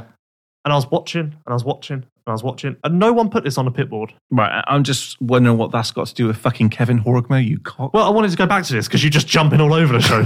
Somehow we went from Gertz to Carpenter to Kevin Horgmo, who you thought raced at the weekend, but it was actually Lockett. yeah, I've got a lot to talk about. Okay. Anyway, so I was watching these boards and I was Just waiting. do what you want to do. I was then, yeah. waiting for someone to put it on the board saying like need one spot or whatever, and no one did. And I was like, come on. But it turns out I was wrong because um, when I, I asked Ben that, and he said it was probably good that he didn't know. Okay, So I'm wrong, but I still I was just watching, waiting for everyone to be like, so hang on a minute. So do you think that the mechanics that work uh, Yes. weekly and daily with their riders Yes. know them better than you do? I'm not saying I'm, I'm just saying normally they put it on the board saying need one spot, but it's just interesting that all four mechanics decided to not do that. Because they know their riders. Well, normally everyone would do it. That's what I'm saying. They obviously knew their riders. Okay, brilliant. We won't talk about that then. Okay, just saying. I just don't know what. What's next? Do you want to talk about an Indonesia result or something? E No, EMX 250 from 2016 or something? What's where do you want to dart to now? that Adam. Oh god, okay, you can do that. No, I want Actually, you to tell you- me. I wasn't fucking there, was I? Oh, you're the one who keeps going on about it. I'm just trying to find out. Okay, you rode really well. Look, listen. What I'm trying to get at, okay, Yep. is there's watching on TV and there's being at the event. Okay, so you can watch on TV and it all looks one dimensional because you don't understand how rough it is or how fast people are going or little things behind the scenes. Yeah. So you have got first hand knowledge of what's going on. I am trying to ask you by you being at the event and me being at fucking home. My point is, if a rider finishes first, did he look good? Well, yes, he finished first. That you're just being a dick. That's just my point. It's just no, my you're point. just being a dick. Steri, s- That- right. So Max got first weekend. He he was just first, so he was good. No, that's that's total bollocks from what you yeah, just but said Max, earlier was a, on. Max was a Fuck different off. situation. It doesn't matter. This is actually what I'm talking about. So Max wasn't just looking good the weekend. He obliterated everybody in the second race after missing the first one. Yeah. Yeah. And he was a cut above, second faster Yeah. at each sector. Blah, blah blah. That's fucking different than saying he got first. yes. So this is what I'm trying to do. I'm trying to ask you what these riders are like because you've got the insights, the observation, and the knowledge. I just forgot that this show was all. I I just, I just had to do a lot of talking. That's what I forgot. That's the whole idea of a podcast show. You talk. Do you want to have a go at some point? Well, I'm a fucking host. You're supposed to be the person who, who goes to the events. Okay, okay. Well, I'm just saying. uh, Steri rode well. I would put him on a 450 at the this, nation. this is show 15. I don't know why this is new to you. I'm just struggling to keep up with your darting around. What the fuck's going on, Rob? Um, Steri rode well. I thought he would have had the podium. It was it was set up. What did he look like? It was very nicely. Okay. It was it probably couldn't have gotten any better because Olsen was out. Yeah. After the first motor, so he wasn't in the running. Yeah. He got third in the first motor, and I feel like I need to look, but I feel like he rarely has a good first moto. I feel like it always goes the other way. Another So- consistent ride. Two, so two naturally, motos finishing. naturally, he was not like he obviously wanted the podium and didn't get it, so that's going to sting a little bit, but it was fine. Yeah. He just didn't get. He just didn't really go in the second race. Like from the very start, it just didn't really go anywhere. Tired. So, no, I, no, I just rhythm and stuff, doesn't it? It just works different ways. But Well, like AJ said. you just- yeah, first race it clicked, and second race it just didn't really seem to click at all. And I'm sure the podium probably played a little bit of that because it was in his mind a little bit, but Pressure to podium. What about the track differences between the first moto and the second moto? it got rougher. Just, just the track was harder. Yeah. Rougher. Okay. That's cool. Like that. I don't know what you want from me because everyone knows that Lommel gets rougher in the second race. No, I just I don't know what you want from me. Nothing. There's nothing I can offer you. on that. Sometimes there's nothing I want from you. Other times there is. Okay. So Okay. If you want to know how bad the track was, listen to my interview with Tonus, who may. You did say he sounded a little bit. I need to find out if he's posted on social media or anything because I might have to check on him. okay. See if he's still there. I am concerned. It scarred him. It definitely scarred him. Okay. So Adam's looking looking good last couple of races. yeah, but he's only got like four now to get his first podium, so that's a bit of a pressure cooker. Okay. Uh, so what we've got Imola. Is that Harpak? Yep. Okay. We've got Udavella. Yep. We've got. But there again, Harpak. I mean, Lockett, he done well in, in so Yeah, Harpak but or Lockett, Sand. Lockett and Lommel are his two favourite tracks. okay. He actually said in my interview with him that he does well as long as there's not like traction and things are always moving. Okay. He says if he gets a perfectly like tacky track and everything, he struggles. But like Loma, where things constantly changing and you got to adapt to that, lock it. There's no like nice ruts. You got like the bikes constantly sliding around and all of that. and that's where he thrives. Oh, interesting. Okay. So f- looking at it like that, I would think that Udavala would be quite good for him. Mm-hmm. Imola maybe not. Yeah. Turkey, meh, I don't know, maybe. And It's quite, gri- Shanghai. it's quite grimpy there. do we even know what Shanghai's going to be Yeah, like? sand. Okay. Apparently, it's like next to a beach. Like you've got the beach, and then it's like just back from that. Okay, I might go. So Yeah. well, I've applied for your visa, so Is there a hotel on a beach or Uh, no, we're staying like 15 minutes away why? because there are no hotels next to a track. That's not just a thing that happens at every flyaway. What? So they have a beach, and no one's thought about putting a hotel next to the Well, beach. I'd- as far as I found, Pretty out- good for tourism. As far as I found out, no, Uh, at the moment. I, I, bet- can look I better again. look into this. I can look again. Okay. Well, is this a, it could be a make or break for me. Well, I've applied. I spent a long time applying for your visa, so I would like you to go because it took me forever. Okay. Um. I'll tell you who was weirdly good Oh. on the weekend. Ooh, insight. Morgan Lesiardo. yeah. He's been, I'll say it, terrible all year. I don't think so. What? No, he's No, there had were- one there- or two really there good. were one or two, but as a Yeah. whole, it's not been good. it's not been good, but there has been some some some signs. Of, It is extremely surprising that he was E EMX 250 champion. Yeah. But somehow in the sand where you wouldn't think he would come alive at all, he was 11th overall and like properly consistently around the top 10 all weekend. okay, good. I like that. Nice Yeah. insight. Mitchell Harrison did okay. Yeah. His first Lommel visit. I think better than what people probably have expected. Did you manage to chat to him about it? No. Okay, good Um, work. And Darian Sinai somehow came alive in the sand. Yeah. So he's struggling with fitness and eh, after effects of Epsom Bar and all of that. And somehow the toughest race of the year is one of his best. Okay. How the hell does that work? Not a clue. Um, again, was he able to answer that? Mm, he just said he put less pressure on himself, and maybe that's it. Because you can understand it. Lockett, he obviously wanted a lot from it Yeah. because he didn't do Indonesia. So therefore, he would have expected himself to be better. The track suits him. So I'm sure he did put some, like, I'm sure he was like, right, I'm back, podium, this is it, this is it. And then obviously found out it wasn't. But What happened to Olsen? Because that just went wrong. he hit a fence. I did see that he was Yes. decided to jump not once but twice outside of the track. He hit a fence. Yeah. He also had that hard hit at Semarang. Mhm. So he's had a couple of dingers lately. Okay. Yeah. Brilliant. One thing which um I was going to talk to you about the weekend, and I didn't know if is there something wrong which we don't know about is Buarami. I just don't think he was good in the sand.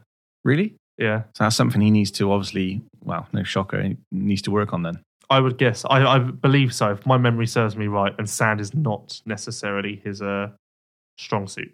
D- Do you think that's why he's not been top of people's lists, or he's been sorted or signed, or No, he's at the top. He's at the top of some people's list. okay? Sounds like there is a bit of a bidding war going on for him. Well, I Okay. don't know if you call it a bidding war.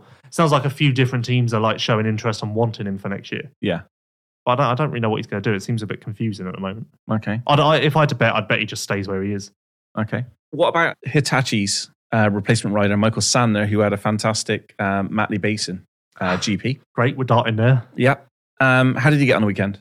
Did Uh, it was you all right. did you take much notice or no, not really. Okay. He was all right around 15th. I think it's really cool though that they've managed to take a you know a privateer rider and, and basically put him on a team for the last remaining rounds. It was um, better than I expected because if you look at his season as a whole, he hasn't exactly scored points consistently. Yeah. So for him to go out and do that straight away on a Hitachi bike maybe shows that that is a bit of a step up. No, it's good. I'm I, you know I think kudos to the team for uh, for offering him the um the ride and he put in two consistent point scoring races. And he's um, being added to the British Championship. So someone new there. Yeah, and he's a, he's a really nice guy as well, top guy. So um yeah, great great to see that all round. You do have a bit of love for him, don't you? I do, yeah. I like people who who um who kind of like struggle, well, not struggle, but have have the struggle. Wow, you like it when people Being a struggle. privateer, no, it's like it's like you know Sandner, Tony Craig's of this world, and that type of thing where you know they- they work freaking hard, they do all this, you know, and then and, and then an opportunity comes up. So yeah, awesome. to See anything else you want to talk about on MX two?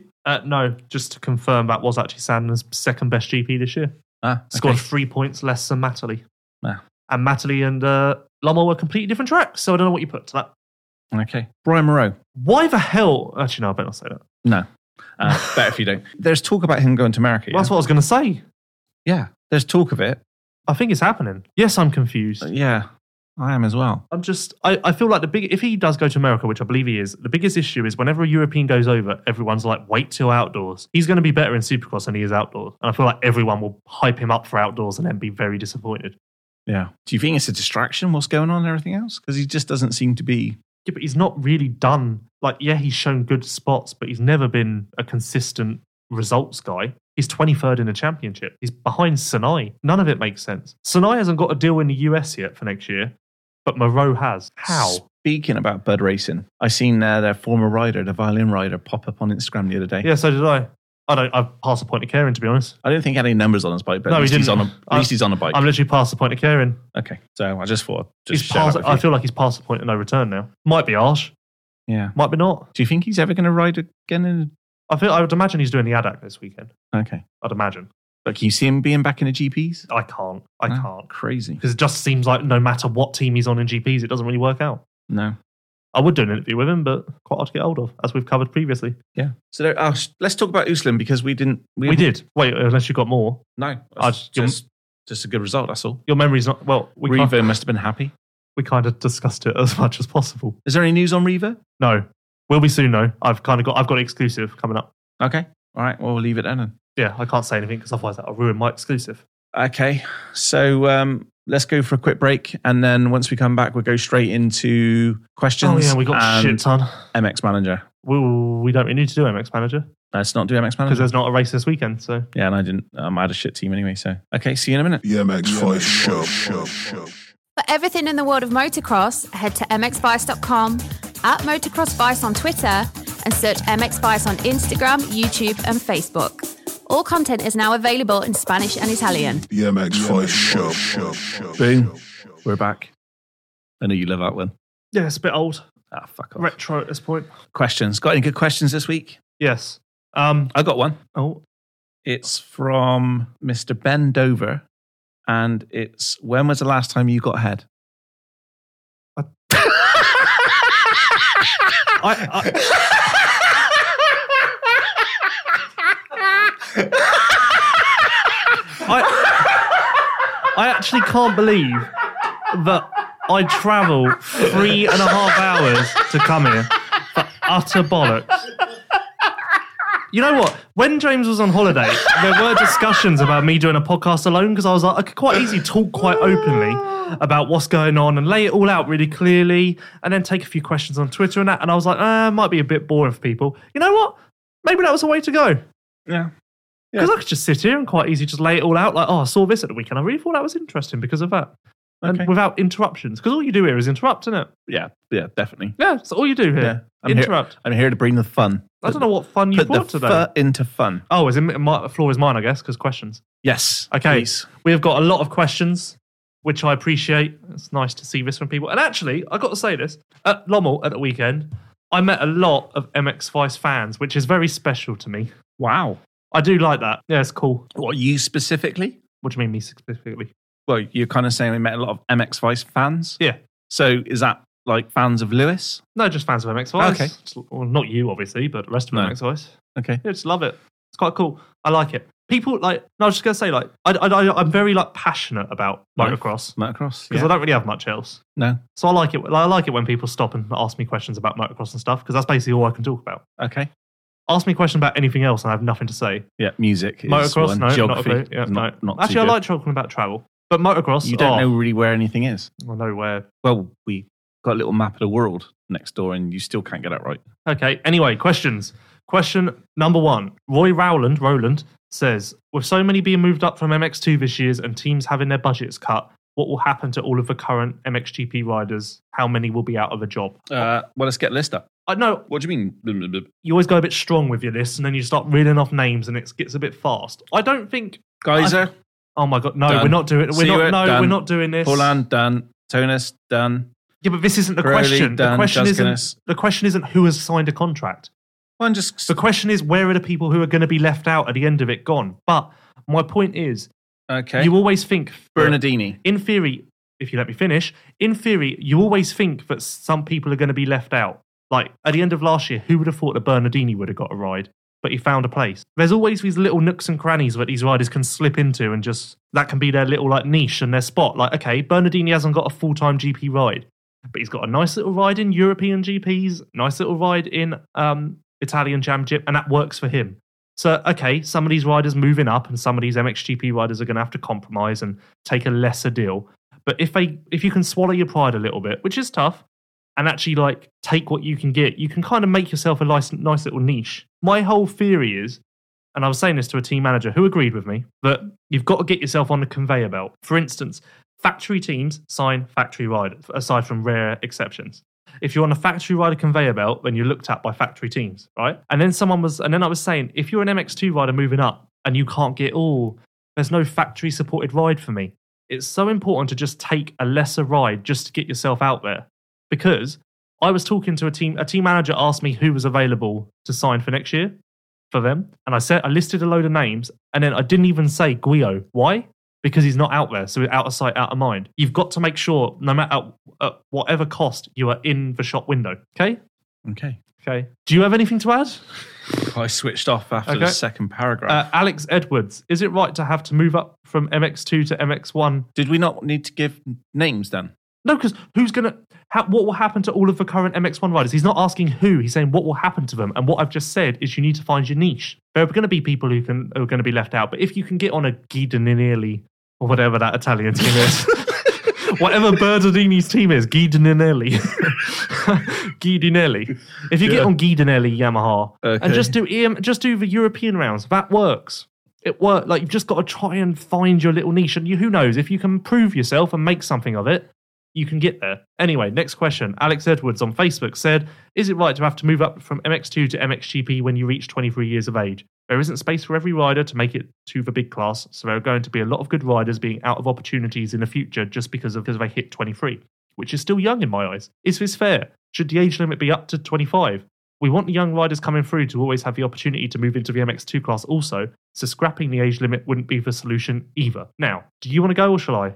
Nah, you go. I like Alex because he said that he's actually, like, instead of being one of these crazy people who just argues their point, Mhm. he's actually put two sides forward Yeah. and said that the age rule is actually needed. Yeah. So I like this. Yeah. This is constructive chat. Well, I guess it stops someone from like not that he Oh. wants to, but like you could have Prado in MX2 for ten years, Yeah. just destroying everybody. Well, this is what's interesting. Sasua stayed in MX2 until he was until he aged out. Yeah. And he never won a world title. Had he stayed in there one more year, maybe he could have finally got that world title.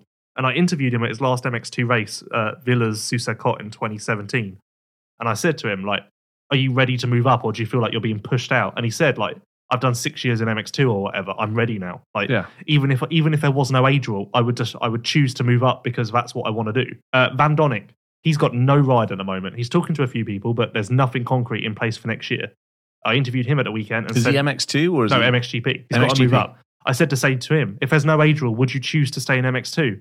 And he said, I've hit 23. I'm, I feel like I'm ready to move up now. I've been in MX2 for quite a while. So the point is, people say, oh, 23's young, blah, blah, blah. Maybe not. And this isn't an opportunity to start shouting at me, saying that I like, oh, you're just saying this, like, say the correct thing. I'm just, I'm not even offering my opinion. I'm just saying what I'm hearing from riders. I've never heard of, I've never interviewed a rider who's hit 23 and had to move up who says, eh, I'd really like to stay down, but I'm being forced not to. Aside from if it's a money thing, like they can't get a ride and then they're desperate for anything. Ah, that's a good point. Phil G said, asked, Do you think we need to have an ACU British funded program like Spain to help our riders into E EMX 125 and 250? Yes. This is yours. Yes. I think um, either we could put something in place soon or we're going to be continued to be left behind. There is some up and coming riders coming through, but not quite like it has been. We've been kind of blessed with, uh, you know, a lot of good riders coming through um, over the past sort of 10, 15 years. However, going forward, unless things change, we're going to really struggle. Great answer. Really enjoyed that. Roy Rowland, Rowland said, uh, What can we do about the ever decreasing crowds at the MX? I'm not sure if he's talking about GPs or British, but seeing as this is a GP show, I'm going to answer on behalf of GPs. I don't think crowds are down. And I'm not saying maybe he's not saying that, but just generally, I think crowds are up on MXGP this year. I, I got a, a thought process on this as well, and it goes to, to how people consume information and what they choose, how they choose to, to view Metacross now. A lot of people are quite happy with actually watching on TV. I mean, it's, it's expensive going to a GP anyway, and they the people wi- who do go, they kind of make it as like a weekend, going away with friends, like, you know, a couple, that type of thing, and they'll probably do that two, three times a year. There's some people who uh, quite hardcore fans who who follow MX Vice, which will probably go to you know up to eight or nine GPs, and you know fair play. But I'm guessing that there has to be a, a balance between okay, we're going to cut down on our holidays, which we go away with each year, and we're going to treat going to GPs as a bit of a holiday. You know, it's, it's expensive once you've got your plane flights, your hotel, and, and everything else. So even if um, you're visiting a different country or actually people supporting their GPs. We've seen how the, the British GP is, you know, when you look at the crowd at uh, Hawkstone International to how many people turn up at their GP, stuff like you would expect. We, we've seen previously in, um, you know, 2006, 40, 50,000 people or whatever, and now we're only seeing 15, 20,000. I think if you look at how people consumed um, information, mobile phones, results, everything, I just think that with the choices people got now, the world's a different place. So I, I, I agree. I don't. I, I've not seen any less people at GPs as we're traveling around. British Championship, completely. You know, that's Sure, the 12 people at Hawkstone enjoyed it. yeah, and and you know, people talk about. Um, you know, I've seen some comments online about money and bits and pieces. Well, money doesn't come into it because whether someone's paying five pound or thirty pounds to get into an event, if they really want to go, they'll go. So at the start of the year, you've got Hawkston International and you've got a selection of GP riders on the show.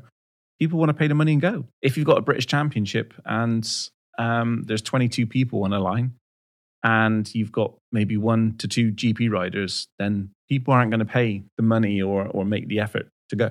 It's, that's that simple until the ACU either talk to a couple of teams and get some team commitments next year. What it would mean was, and I don't want to go into this because it's not the time, but for instance, from a British Championship point of view, um, the ACU, the promoters, they all need to get together. They need to go and see four or five Belgian based teams, because that's where all are based, and bring them in. Pay for their starting money, pay for their um, traveling costs, and get them in and, and have get the prestiginess back of the British Championship. That's going to help. Regarding people, how to consume. Get the British Championship live on, on the internet. You know, whether it's one ninety nine or a two ninety nine paywall or a five pound or whatever, people will pay, and you can use that money to.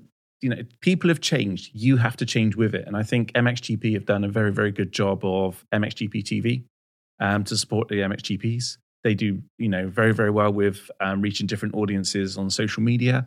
They're ticking all the boxes. They're working really hard. There's a big team which which are behind the scenes putting all this into place. So they've moved with the times. And I think we're we're going to see a deterioration of of crowds in the future. I think there will always be the hardcore people that will want to go. Um, however, how people find their information, view their information, and consume it is completely different, and it will be changed in ten years' time.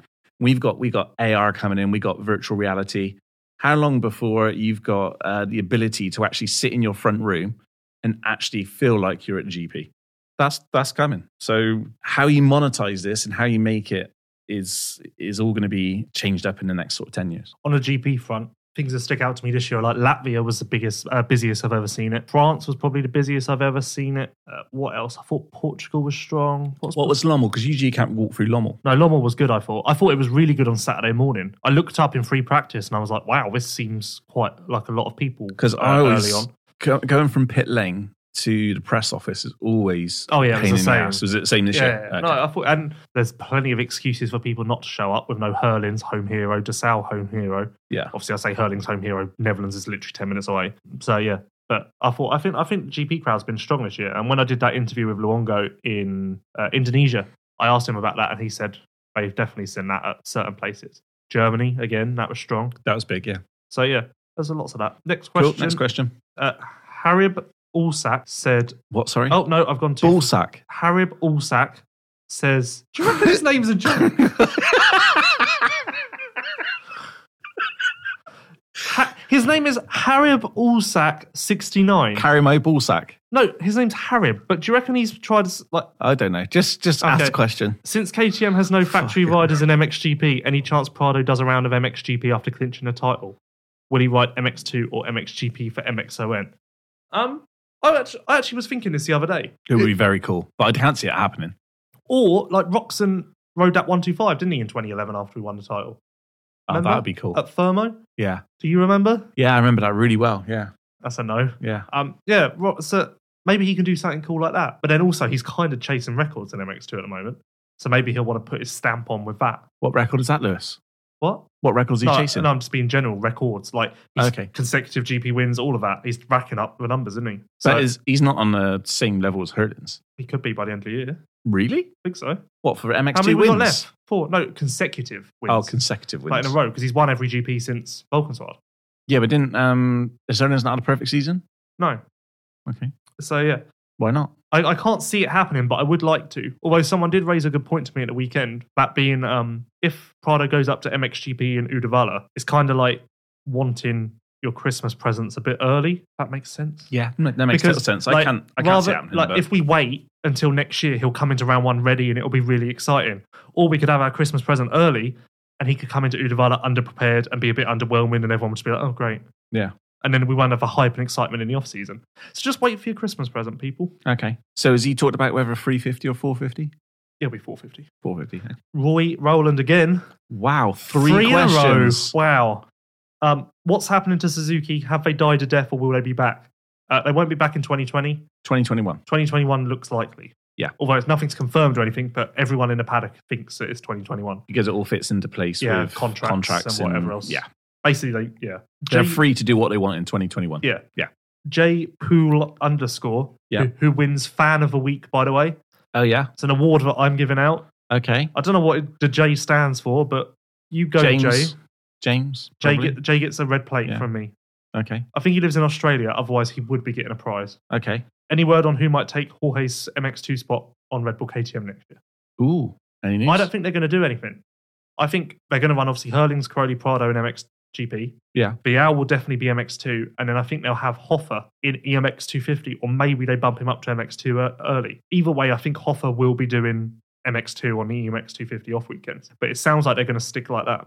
I- I've asked off the record, and they said nothing will be changing. So Wow.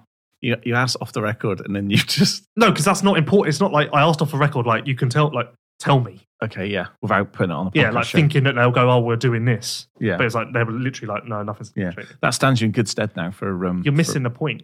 for, I don't know, I think it I've wasn't. got a That pretty wasn't. good They didn't point. tell me breaking news off a record. They told me no. Like I said, I said off a record. Like you can tell Yeah. me, tell me. I won't tell anyone. And they're like, no, there's nothing to tell. you can tell me we'll, oh, I won't put it on the Yeah, podcast you've show. completely missed the point. But that's Okay. not surprising with you. okay next Um, question anybody else other Charlie, than Ray? Joy, Charlie Joyner. Uh, who is better, Tonus or or Searle? tennis or sorrow Or or Searle? That's what the question says. oh okay Go. oh I hate these ones Yeah, that's Well, why. okay. That's why I'm saying go. okay on current form Tonus Yeah, but I said this to someone. If you're a team signing Tonus, what a great team though Tonus and sorrow that would be like, a cool team if you're a team signing Tonus, Yeah. I don't think you can be ridiculously confident you're going to get the current Tonus because people get swept up in the moment. Yeah. And look, Tonus is a podium guy. Well, also there were hundred races where he wasn't. Yeah. And I feel like nothing's ever guaranteed. I feel like people do get swept up in current form. he's in uh, he's got good confidence he's obviously really happy with the, the team and the people he's got around him and we're seeing the best of what he can do Yeah.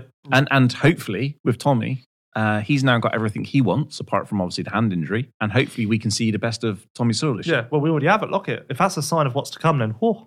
Yeah. Robin Wazana on Instagram. Oh, You're right sorry. now. No, fine. okay I'm back. Robin Botswana said, uh, "What countries will be on the podium for the MXON at Assen this year?" what countries i'm going to go for it's controversial us Wait, is this in order? Yeah. First, yeah i'm going Okay. to go us winning i'm going to go dutch second and i'm going to go uk third no France. no Okay. No. Controversial. mm-hmm. I will go Netherlands. Yeah. Although I kind of got a bad, like I kind of got a feeling that things seem to happen to the Netherlands. Yeah. But I'm going to still, on paper, I'll say the Netherlands will be strongest, then France, then you, either USA or UK. Um, UK, I'll go. okay But then I think it will be very close. And I, I like I say, I i would- think it's going to be the closest nation it would not surprise me at all, ever at all if USA win. Ah, we'll go into it more next week when Yeah. we know what the uh, USA team is. So um, Well, we know anyway, but we just discussed Hurlins. Is he back in Imola? No. Okay. Well, well, nothing's confirmed at the moment. But I would place my money on Turkey. on Turkey, but he's he's back on the bike now. No, Okay. Any, any day now. day now. Um, yeah. So he'll have, and he said it's important that he has those races to like shake out the arm pump because he struggles with that sometimes and stuff like that before the nations. He said he won't be Jeffrey Hurlins at the nations, but he'll be good enough to have no excuses. Okay. You did read the interview, you said. Yeah, of course. Okay. Uh, and also, um, is he obviously kept to a strict training regime? Yeah, yeah. And everything else? Yeah, no McDonald's. No McDonald's. No McDonald's. okay. Good to know. Yep. Chris United 93. Which E EMX 250 riders should be signed E up by factory teams if not already? Who will have a quicker impact in the MX2 class? Mm.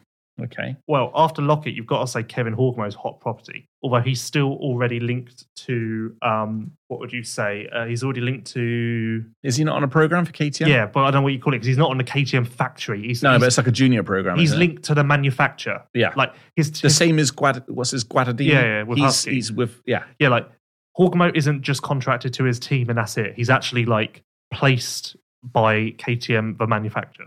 Well, it's an interesting. It's a good question actually because it, it takes on uh quite an interesting point with Rubini, who's kind of That was what I was going to say. yeah. Okay, yeah. So, well, great minds think alike. Eh? Oh, that was just nice saying, of you. Just saying. But yeah, that step down. It's I, I don't understand why some some other riders don't do this because what happens? The E EMX 250 seems to give. It's a good class to get your name out. I mean, it happened with Olsen. So it's it's a it's a good it's a good class that if you do well in it, you're going to get noticed. So it wouldn't surprise me to see him Rubini. Could Rubini step up to 114? I would imagine that Rubini would just take the seat that Van Donnick's going to leave behind at Asamoah.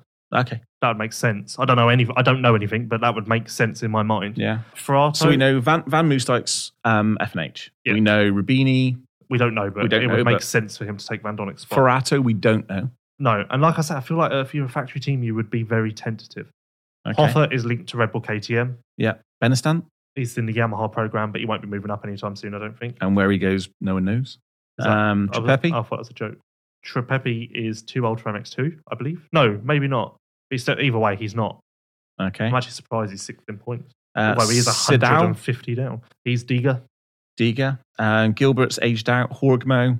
Hawkmo's the next. Hawkmo, aside from the le- class leaders, Hawkmo is the one that I think a lot of people are going to be wanting and looking at now. And I think we're going to see Danker's probably stay down a year in EMX 250 because I'd he's still imagine quite so. young. Yeah, I'd imagine so. Because when he when he's something like I don't know, was he 14 or 13 when he won a world title or 11 or something? Uh, I don't know. and he's been on like a one two five since he was I don't know three. Um, but Mikhail Harrop, his what he's going to do next year is up in the air. Oh yeah, with the forgotten Mikhail Harrop. Yeah, he was back at Lommel, E Was he EMX 250, really? third overall, 2.8, I think he went. Wow. 3.8. Nice to see him back. Nice little good. confidence booster to be on the podium in EMX. Yeah, definitely. Um, but yeah, I'm not sure what he's going to do. I think he's been courted by a couple of teams. So, Okay. but and yeah, then you got people like uh, Lapucci, who showed some good speed at some some sometimes this year. Um, Sabulis and Gupilon. I um, I'd be interested to know what teams think of Rubini because he obviously went down to E EMX 250 because he wasn't good enough to get an E MX2 ride. Do you look at him being second in the points and go, "Wow, you're a much better rider now," or do you look at him being second in points and go, "Well, you're probably do we want to take that risk because are you still the same guy?" Mm-hmm. Or do Yeah. you? I But do don't- you, what do you believe that he's actually taken this massive step up? I th- I think he could. No, but do you think he has? Do you Uh, think if he goes back into MX2 next season, he's going to be the exact same guy as he was in uh, 2018? I think he'll be better. I think he'll be. I think he'll be hungrier. And and we've seen the, some of the battles he's had with Van Moosdijk and, and so on. This, Well, that's this the year. funny thing because you can either look- you can either look at it two ways. You can say that Van Moosdijk battling with Rubini looks bad on Van Moosdijk because you can go, well, Rubini was 15th in MX2, so how good really are you? Or you can look at it and say Rubini's battling with Van Moosdijk and he was running top five at Portugal. Rubini must be really good now. Like there's two like, But that's- there's, there's no The way speed's obviously there. Yeah, but this is what I mean. There's no t- there's no clear way to look at it. It's kind of down to perception and what type of person you are, I guess. No, well, we've seen um, we've seen Horigmo um, struggle with starts this year and crashes and everything else. And I can remember watching him in twenty second, twenty first, twentieth. And then uh, so I was interested to find out from you what he looked like in Lockett because at some points in the MX two fifty he has struggled. My prediction for Lockett was that he was going to be fast but crash out, just because that's kind of his mo. Yeah, So I was surprised he actually kept it upright and did solid enough. I think the one thing what's been interesting is I would say probably the top ten in EMX two fifty can run top twenty in MX two, can they? Yeah, hundred percent. so Well, there's there, there's not that much difference. There is a, a- a st- a speed difference, especially when you're talking about people like Prado and, and so on. But we've seen Brarami, we've seen Renault, we've seen Christ, who has just come in this year? this year. Yeah, from E EMX 250, Brarami, Renault, and um, Vial, Oh yeah. um, who've done very very well, well. that's another example. But but they were all E EMX 250 last year. Bosram Barami was the E EMX 250 champion. Vial was eighth.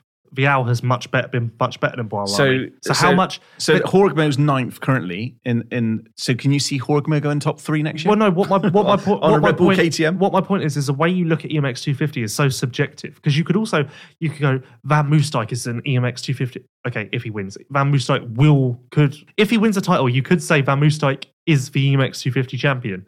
Look how good he's going to be. He won that championship. If you're a counterparty, you can say Morgan Lisiardo won that title and has done nothing. Yeah. It's weird to talk about because there's no clear you can you can have two people with completely different opinions and you can't really say either of them are wrong because there's all this different data that says different things. I got to be honest, um, and I'm not trying to blow smoke up Ustream's ass, but I thought you were gonna say my ass. no. Oh. Um, but bringing that 23 rule in was fantastic because I can remember talking to a lot of manufacturers who were looking at very aged out riders who would actually win that title for them because it actually does mean something to them. What EMX two fifty? Yeah. yeah, but EMX two fifty's got the age rules. Oh, what you mean? It's good that they bought. I thought you were talking about MX two. No, no, no. I'm saying the E thing MX250, I'm, I'm actually, they, it- they, Oh, yeah, they that was showed a- that it was a good decision. Yeah, that had to happen. Oh, I, I, don't- I can't even imagine what E EMX 250 would look like right now if it still had the aged out people. No, because it- what, all, what we've seen is we've seen these young, younger riders come through now. Yeah. which is as exactly what it's supposed to be, I guess. However, whether MX2 should have maybe be increased to 25, I don't know. I, I think it would help. I think I would, ha- I would quite happily see E MX2 stay as 23 and just knock E EMX 250 down to 21. 21 is like an under 21. Yeah, that's I would quite happily have that or see that. The problem is, though, is after 21, you know, you put more pressure on the riders to, if they're not performing by 21, Yeah. you're, you're done. So ah, I don't know. We- we- It's one of those things where everybody's got an opinion and someone has to make a decision. So, Next question. yep, do it. Dive MX on Twitter said, uh, where would you like to see the 2021 nations held? Obviously, we know that 2020 will be Erne. Ah, France again. But yeah, yeah, you can knock France because they've won it a few times and it's great to have it back in their Well, you country. know, uh, you know Erne is going to be good. Yeah, and Ernie's going to be awesome. And you say France again. When did they last have it? 2015. Haven't they? I, I don't know. It just feels like I'm always No, going to no, it's France. 2015. So it's been sick. It would have been St. John 2011. it would have been five years. You can't knock them for that. So what? They've only had St. John, Ernie. Erne, and it was Majora, Matterly, Redbud, Assen, Erne. Five years it would have been. St. John. Okay. I thought we'd been to Renee twice. Yeah, 2005. Oh, okay. Ah, s- I'm getting old. So where else would I like to see it? I would like to, seeing as it will, US. It's got to be Well, US. I seeing as love going it- to the US for nations. It's freaking awesome. seeing as it will be 2021 by that point, and Redbud would have been three years ago. I see no reason why we can't go back to the US yeah. because we had Bud's Creek in 07 and Thunder Valley in 2010, which will be the same timeline of three years. What about Canadian nations? I don't know if I've got. I don't know if any of the tracks have the facilities. Okay. Actually, I'm just keep talking because there was one I just remembered. I mean, Canadian uh, nations I like to see. I would like to see GPs go to Australia would be Canada. awesome. Canada, Canada. Australia would be awesome. Japan would be cool. Japan would be very cool. This um, someone asked this question not for the not for this segment, but recently on Twitter and said, "Why can't I'd like to see the nations at Lockett?" And you can say, "Great viewing." Yeah. Uh, the track's quite neutral. Like it's okay, it's a weird track and all of that, but it's obviously going to be more neutral than somewhere like Assen, so Yeah. that's cool. It's quite central to Europe, so you'd get fans from France, Belgium, Germany, all of that. So that's good. That's Yeah. cool. But uh, it's the um, room just isn't there. They wouldn't be able, there wouldn't be room for enough all of the fans, I don't think, and parking and stuff like that wouldn't work, and that's why. Like it would be, it would be quite cool, but it just wouldn't work with the room that they've got to work with there. And you've got as m- oh, and this But is if you- this if- is where the this is where the keyboard warriors come in and go oh yeah we've got to have enough room for the hospitality well actually the nations has quite a lot of people come to it and you do have to plan ahead because if you don't plan ahead for that one then Yeah. boy you're going to be screwed Yeah. so Abs- um, well, look at what America had to do for Redbud. I mean, the, the amount of extra um, parking they Yeah, had to get camping was and stuff. insane. I tell you, shoot me down, but given their infrastructure and the track and everything else, I thought Bulgaria was cool. Mm, No one would. No, it'd be, it would be too much of a gamble. It would be like Latvia. Latvia was a cool nations, but not there weren't as many people there, and it didn't Yeah. have the same atmosphere. True. And I don't think there's enough room for spectators there either. And parking. Remember where we parked? It wasn't a big car park, No, and there isn't enough hotels. You have got to think of that. hotels were an issue. Yeah. Okay. Yeah. Good point. There's a lot. There's, hey, there's a lot of factors I to take would, in. I, I would like Redbud again. I wouldn't see a problem with going back there for Bud's Creek. three years later. We Buzz Creek would be cool. could- Unadilla maybe. That's got. Although I hear that I've never been there, but I hear that's kind of in the middle of the Thunder nowhere. Valley is, was good. I Um, went there in uh, 210, I think. That was cool. I'm trying to think of somewhere other than America where I'd quite like to see it go. Ireland? Is that a joke? Okay. I was just Where? Oh, come on, beat that guy. Beat that guy. Say it. Well, I think they've got more. They have got more tracks than just Desert Oh, I Mountain. thought you were haven't going to say Desert Martin. they? Um, I don't Oh. think so. If I have, if I've got more, then why aren't we using them? Why would you say? Why would that be the thing that comes into your head of all the countries? what about Udavella? I think it's a risk again. Is it? I think just because it's so far, e- everyone, France, Belgium, Germany, all these people have got to fly there. Yeah. and at that point you've kind of gambling a bit. Yeah, but when you put And, it in America, uh, it's, it's super popular, but everybody from No, there fucking isn't. Europe wants to go to America. there isn't enough. But hope. do you know what I mean? Yeah, like, yeah, yeah. It's like it- America's what three thousand miles. I don't know, whatever. And Udavala's um, everyone's happy to buy a thousand pound ticket to go to America. Udavala's pretty limited with parking and spectator areas as well. Actually, I guess you'd get a lot of people on the rock, but still, I don't think if you had fifty thousand people, I don't think it would fit. I think personally, if if I could have one, it'd be Japan. I think, um, yeah, Japan would be cool. I'm try- yeah, it's you are kind of limited with the nations because you need tracks that have got a lot of room and viewing and everything. Ah, Okay, next question. And that's it. Oh, okay, that was it. I, I thought you had enjoy- loads of questions. Yeah, that was loads, wasn't it? No, it wasn't. Oh, my laptop just died as well, so I can't see if I missed any. Dick. But yeah, and I thought that was. I liked it. I enjoyed that segment. Okay. It's a great debate there. Great work. Great work. Right. So we're going to talk about next week. We're going to talk about, let's talk about more silly season. We're going to know a little bit more. More nations. Uh, we're going to talk about more nations because more teams are going to be done. And we'll talk about Imola. Yep. And I think there's a chance we may have some more silly season announcements by next Wednesday. because we'll know a lot of the decisions are going to be made this week with budgets and stuff. Yeah, but I think there may be a PR coming soon. okay, I don't there we know. though. go. But no, Watch this space. Watch mxvice.com. If you're looking for a few bargains, have a look on 24mx. Uh, tie down traps of a deal of the week this week. tie down 1999. jackpot. And um, Everyone needs tie down straps. yeah, believe it or not, these guys are, are they uh, they support everything we do. The reason why we go to GPs, we're able to do this show. We're able to be in this building with this really cool equipment, and all the rest of it is all down to 24MX. So, without those guys, we wouldn't be doing any of it. So, um, any support you can kind of give them with purchases and stuff is always well appreciated by us. That's me done for the weekend. Uh, The week- weekend. sorry, weekend. We- We've got no, no, nothing to go to this weekend. You could go to Foxhill. Fuck that. I didn't even know it was on. What's what's there? Is it the British that- Vintage Championship? You could go to the ADAC. Okay, yeah, well, all right. That, Um, that'd be quite good. So, where's everybody in Europe going to be riding this I weekend? don't know. I kind of started a list. Uh, the Dutch Masters is finished.